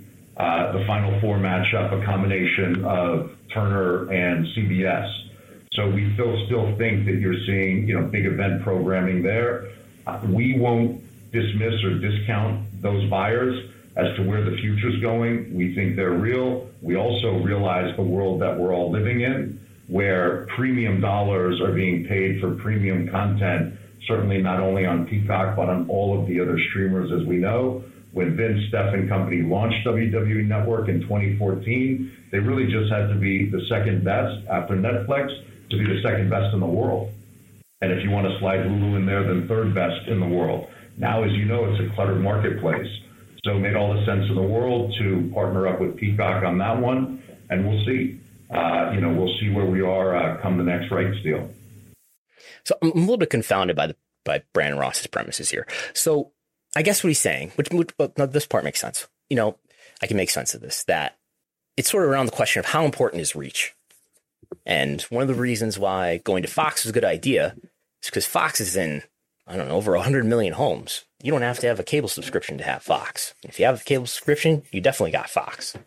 Um, so that makes SmackDown really widely available. It's important that a lot of people have access to our content because that benefits all of our downstream businesses, whether that's getting people to watch the premium live events, whether that's getting people to go to events, whether that's getting people to buy our consumer products, our merchandise, and our games and things like that.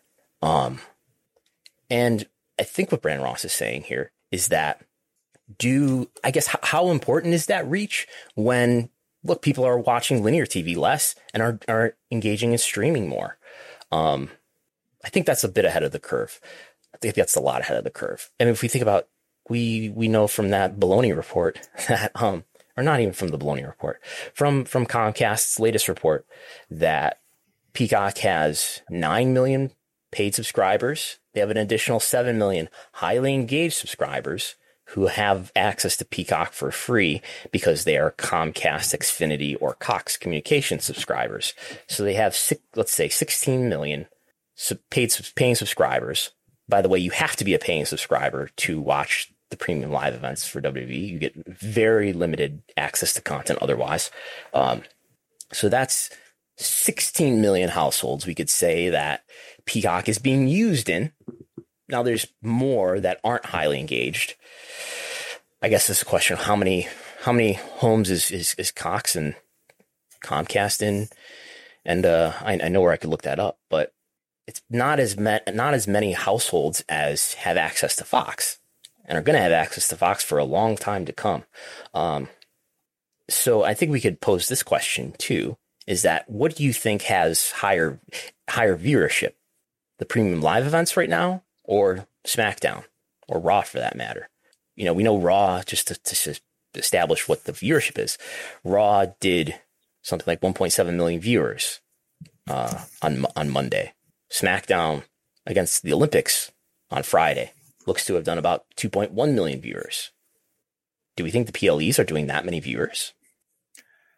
I, I mean, I don't think so. I don't but so. with we don't we don't have hard numbers. Um, I have one I will no question. Then we have an, a fun super chat from MJ on this. But the question I have on this is we're talking a lot about next day, next day air rights from this narrative, and I get that. But when we were just talking about sports TV deals, I was kind of looking up, and the next major deal to expire that's non WWE looks to be the NBA, which is 2025. So in reality, WWE's After- TV deal after WWE. after yeah. So in reality, WWE's TV rights deal would be the next big U.S. sport entertainment. And I think the bigger picture here is, is that when Nick Khan brings up something like Apple TV and stuff like that, that that could be the avenue that they're going that we could possibly see Raw or SmackDown on a streaming service at the next TV rights deal. Maybe partly. I don't. I don't think completely. I mean, I, I could see some, you know, hybrid or gradual distribution there, where I could see where some episodes of Raw are on Peacock and the USA Network. Um, I, I think it's too early to put Raw and SmackDown on exclusively on a streaming platform. I think that would not be enough reach to help their other businesses. Um, I think premium live events are behind a paywall on Peacock because those were the events that traditionally the more hardcore fan wanted and was willing to pay a lot of money for. Um, so there, so it makes sense that you would put it behind a paywall. Um, and it makes sense that you're getting a lot more money per event for them from NBC Universal than you are per event for Raw and SmackDown. Um, depending on how you do the math, but yeah, it, uh, this, this is a little bit early, which, you know, the LightShed guys do, do seem to be especially futuristic with, with some of their, uh, assessments of media. Speaking of uh, Brandon Ross, MJ had a, uh, f- fun super chat. Uh, will Brandon Ross and VKM be on night one or night two of WrestleMania? And who goes overweight? He said. And then will we ever see a price target on a pole match? Yes, this is a perfect segue for what what happened at the end of the, this exchange between Brandon Ross and Nick Khan. And your Super Bowl is on Peacock, right? Yes, sir. So- WrestleMania. You coming this Yeah. year or are you not attending? I um, I hope to be there. Perfect. To be there. We'll, Thank we, have you. special, we have a special pile driver ready for you from the other Undertaker. I bet you do. Yeah. I'll We look stay forward away from you Vince. All right, thanks. Yeah. So there you go. Um, but yeah, and, and interesting. He he he thinks that uh, Nick wants to sell. Um, I don't know. I you know he's friend of the show, uh, and I, and I listen to the the LightShed podcast, and it's always really informative. Um, I'm not sure I understand the media business in the same way, um, but maybe he, he understands it better. Now, I think you have a question for me, Chris Gullo. Uh, so the question I have for you is: Did WWE release all these wrestlers just so they could reach a billion dollars? That's what it was all about, right? Um, Vince and Nick, they sat in their room together and they were like, I want to make a mil- billion dollars, Nick. How can I do it? And Nick was like, well, let's just, let's just fire people. And he was like, yes, that's it. Perfect. That's, that's, that's essentially what happened, right? No, I I think, and the narrative, I know that we um when putting out your preview uh for this Q4 and year end, uh a lot of the narrative on the internet was, well, yeah, of course they reached a billion dollars. They released all these people, of course. That's why they did it, you know, oh hit budget or you know, and you know, and listen, like a lot of the releases we talked about it, like it, you know, was sad to see all those jobs lost, but I think earning a billion dollars profit it, it was part of the pie, but not the larger picture. And I, I realize I've skipped a slide here. We'll go back to it in a moment. Um, Yes, that's why I wasn't ready for when yet. Okay. Uh, so how much money did, did W make in revenue? Can you read this number for me, Chris Gullo? Let's let's examine this notion about whether uh, how how much all the releases, which there were something like 80 of them, how many of how much those releases in 2021 played into W's financial achievements, targets, whatever.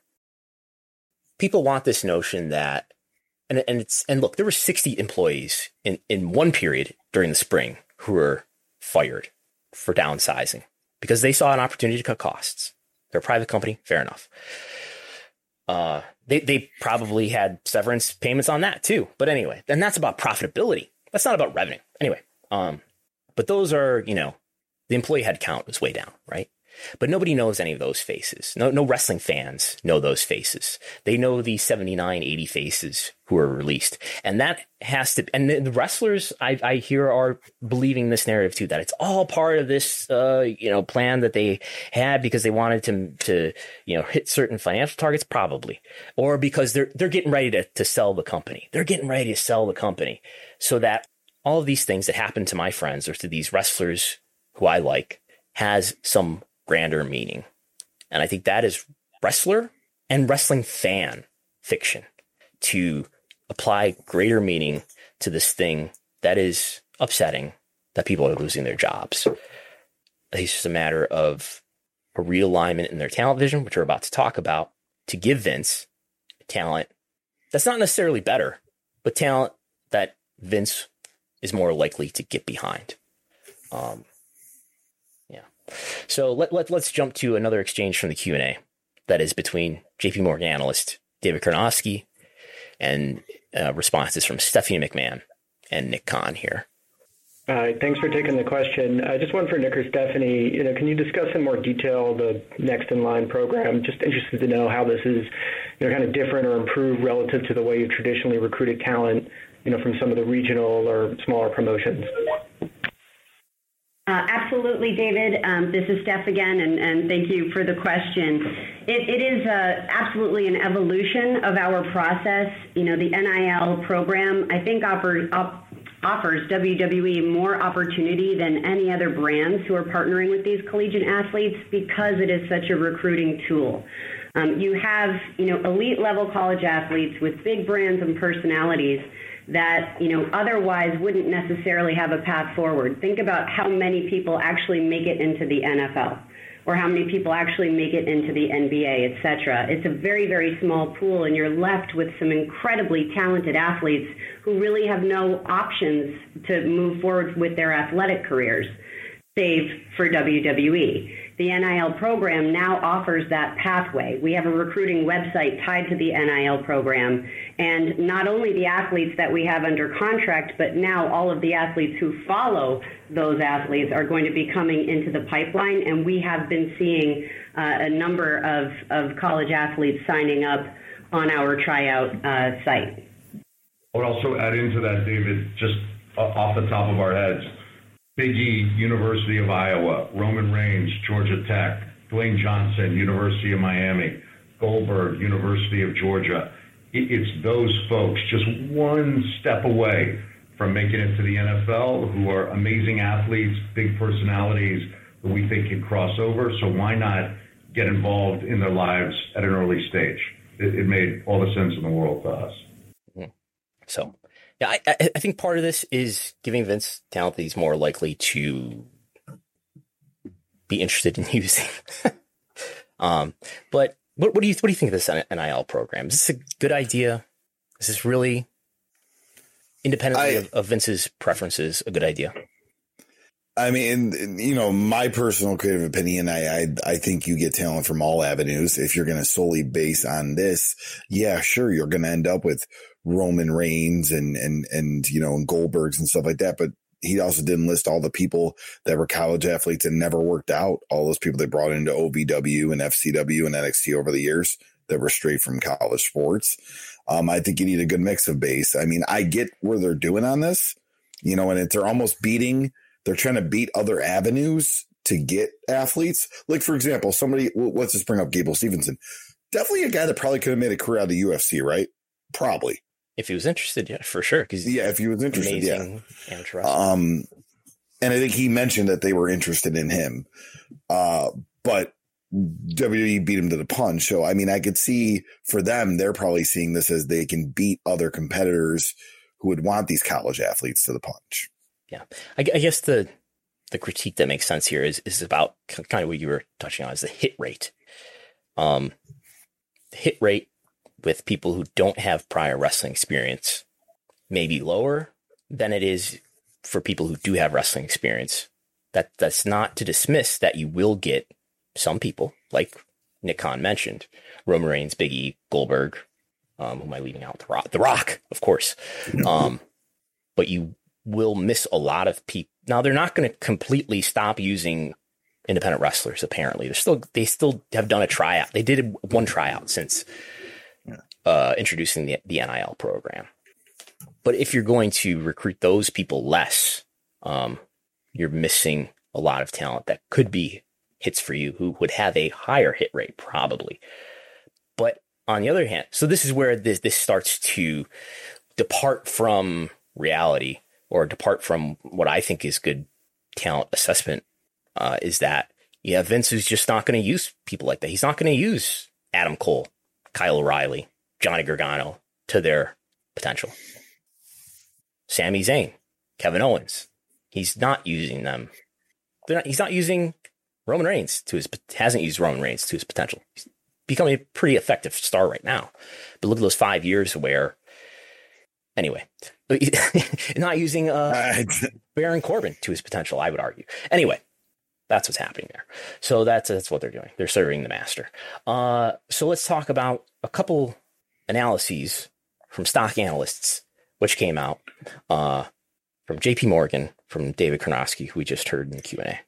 Yep. So this is the investment thesis uh, from Karnofsky. Uh, following agreements to license the WWE network to Peacock and NXT to USA, WWE's domestic distribution is largely set for the next several years.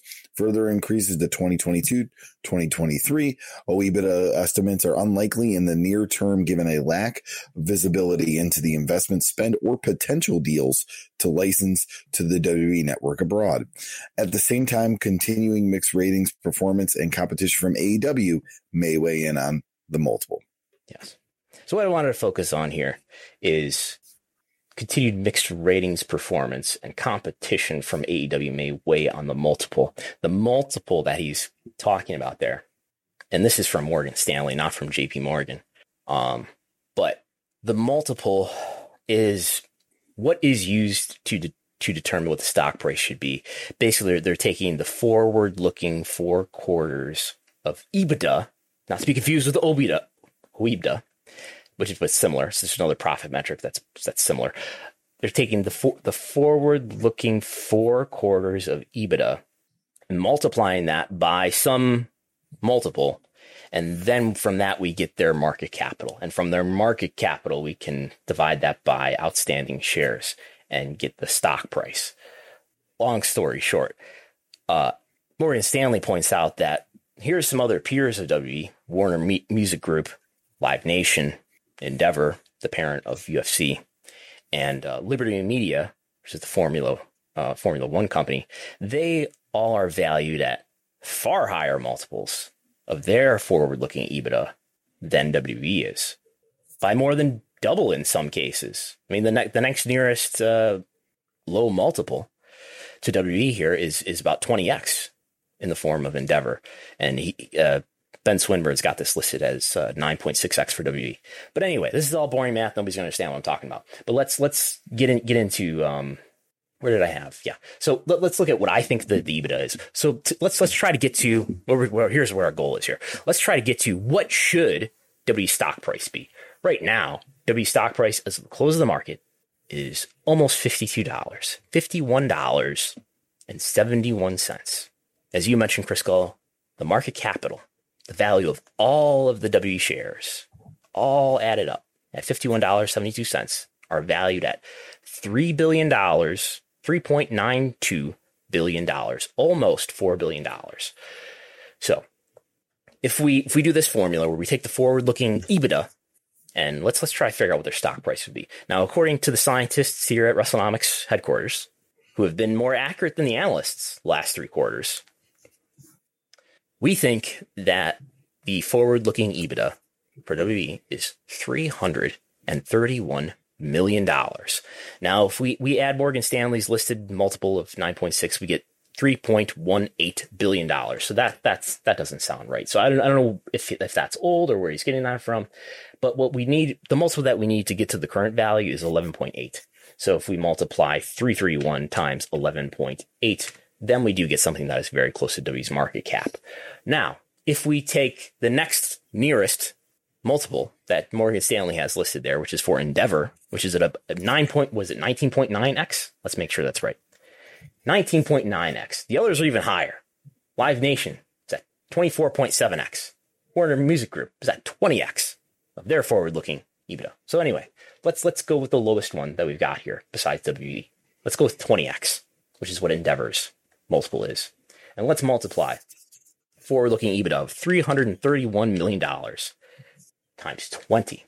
And that gives us a market cap of $6.62 billion. $6.62 billion. Um, and now if if we let's let's put this 662 6.62 billion dollars let's divide that by there's roughly nine, uh, 76 million uh, basic shares that would give us a stock price of $87 but why is the multiple low because of according to JP Morgan a different analyst uh, from David Karnofsky from JP Morgan uh, it's affected maybe by other factors, but affected by you know their questionable ratings performance. SmackDown's been doing okay lately in my assessment, but Raw has had its challenges. But we're going to see what Raw is going to do now without the football competition. But and competition from AEW. Uh, so is is is AEW at least in, in, in the in the assessment of this analyst, competition from AEW is dragging down W's multiple. Uh, one reason why WWE might be taking competition from AEW seriously. I don't know if if, if that information goes so far and, and reaches Vince McMahon, uh, but but that's a reality. I think you know the stock price would be higher if not for AEW because at least one analyst would would put that multiple up a bit higher, and that would raise his stock price target a bit.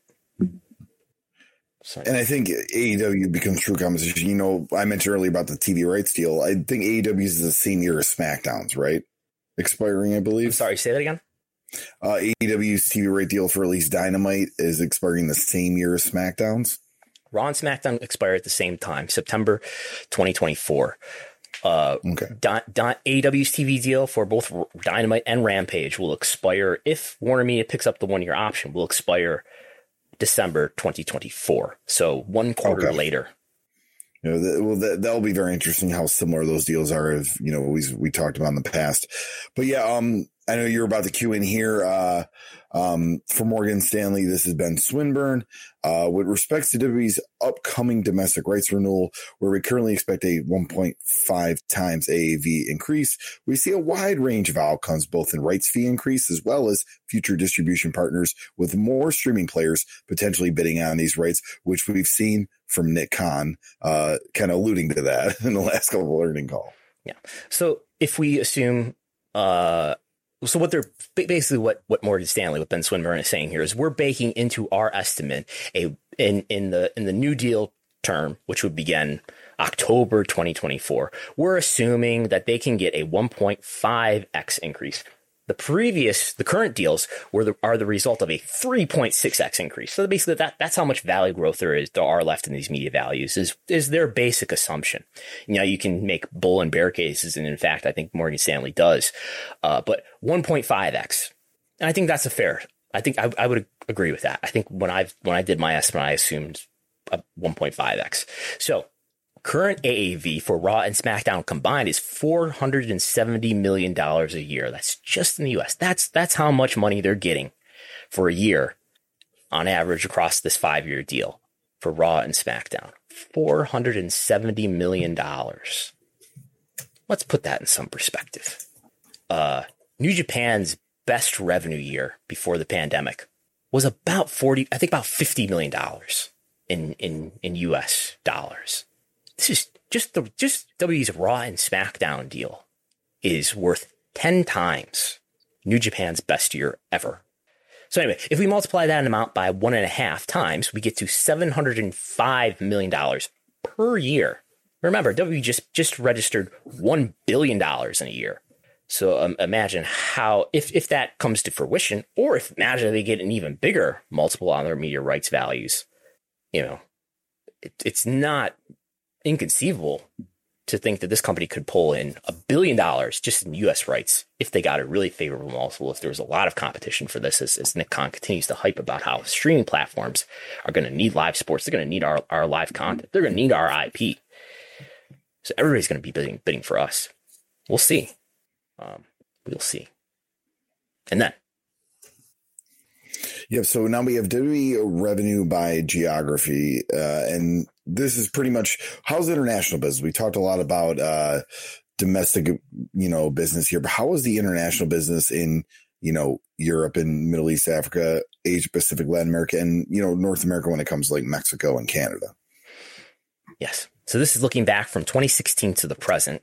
Uh, W updated this with their their latest annual report, and we see that 80% of W's revenue is from North America, mostly from the U.S.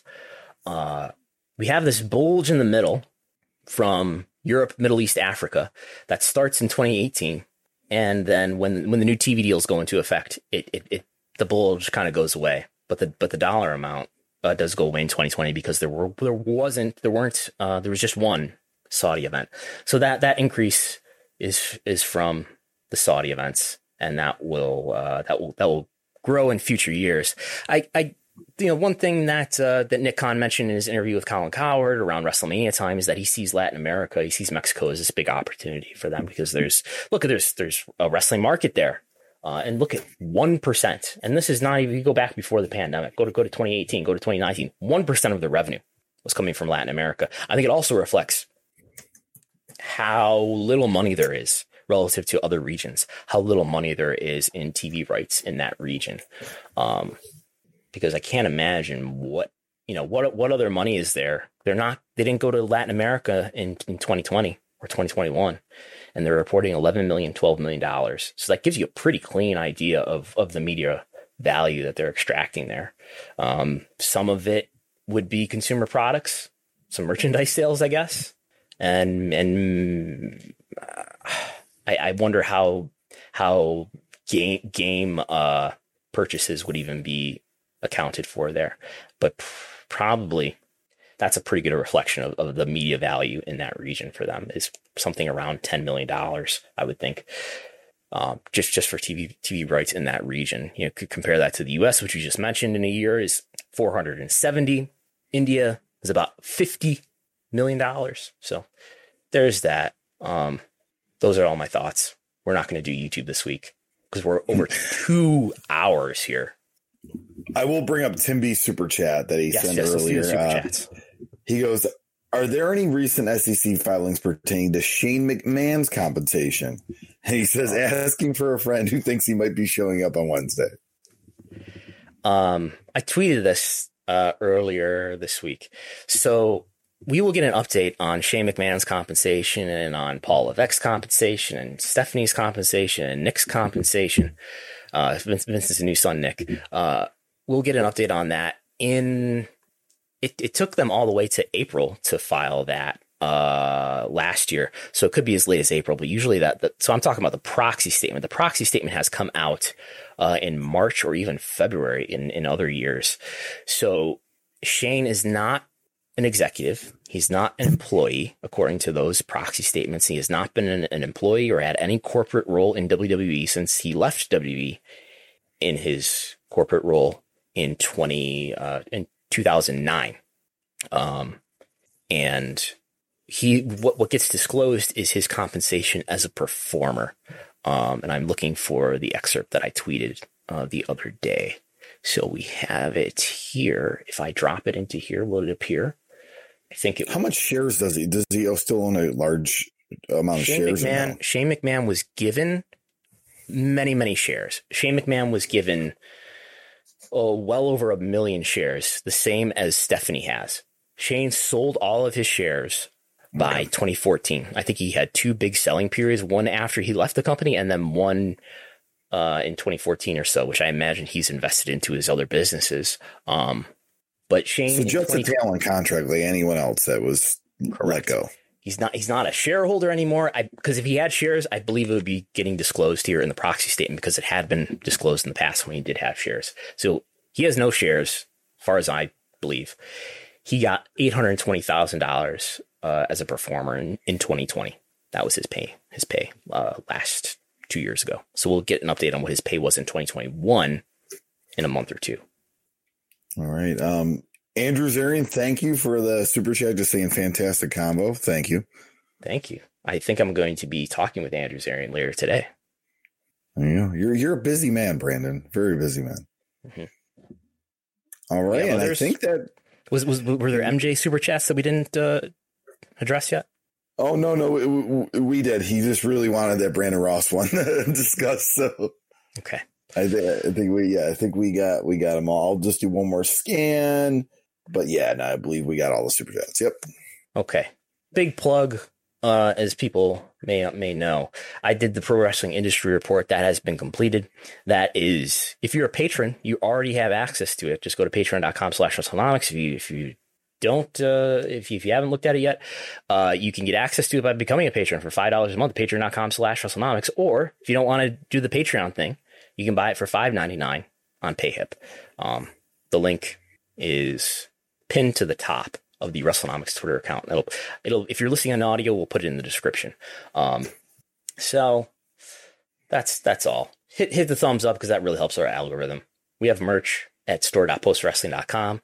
Thursday, I'll be back with the live TV ratings talk right here on the WrestleNomics YouTube channel. You can make your prediction for what you think the AEW Dynamite demo rating is going to be this week in the Post Wrestling Discord in the WrestleNomics channel. We thank Post Wrestling for being amazing partners, as always. What plugs do you have, Chris Gullo? Um, just check out my other podcast, Rediscovering the Indies, on all your major podcast platforms. RTA Pod on Twitter, Rediscover the Indies on Instagram and Facebook. Uh, the our most recent episode was released last week. Dusty Rhodes Turnbuckle Championship Wrestling, lots of fun stuff in there, including fake Goldust. Cody Rhodes making his professional wrestling debut as a referee.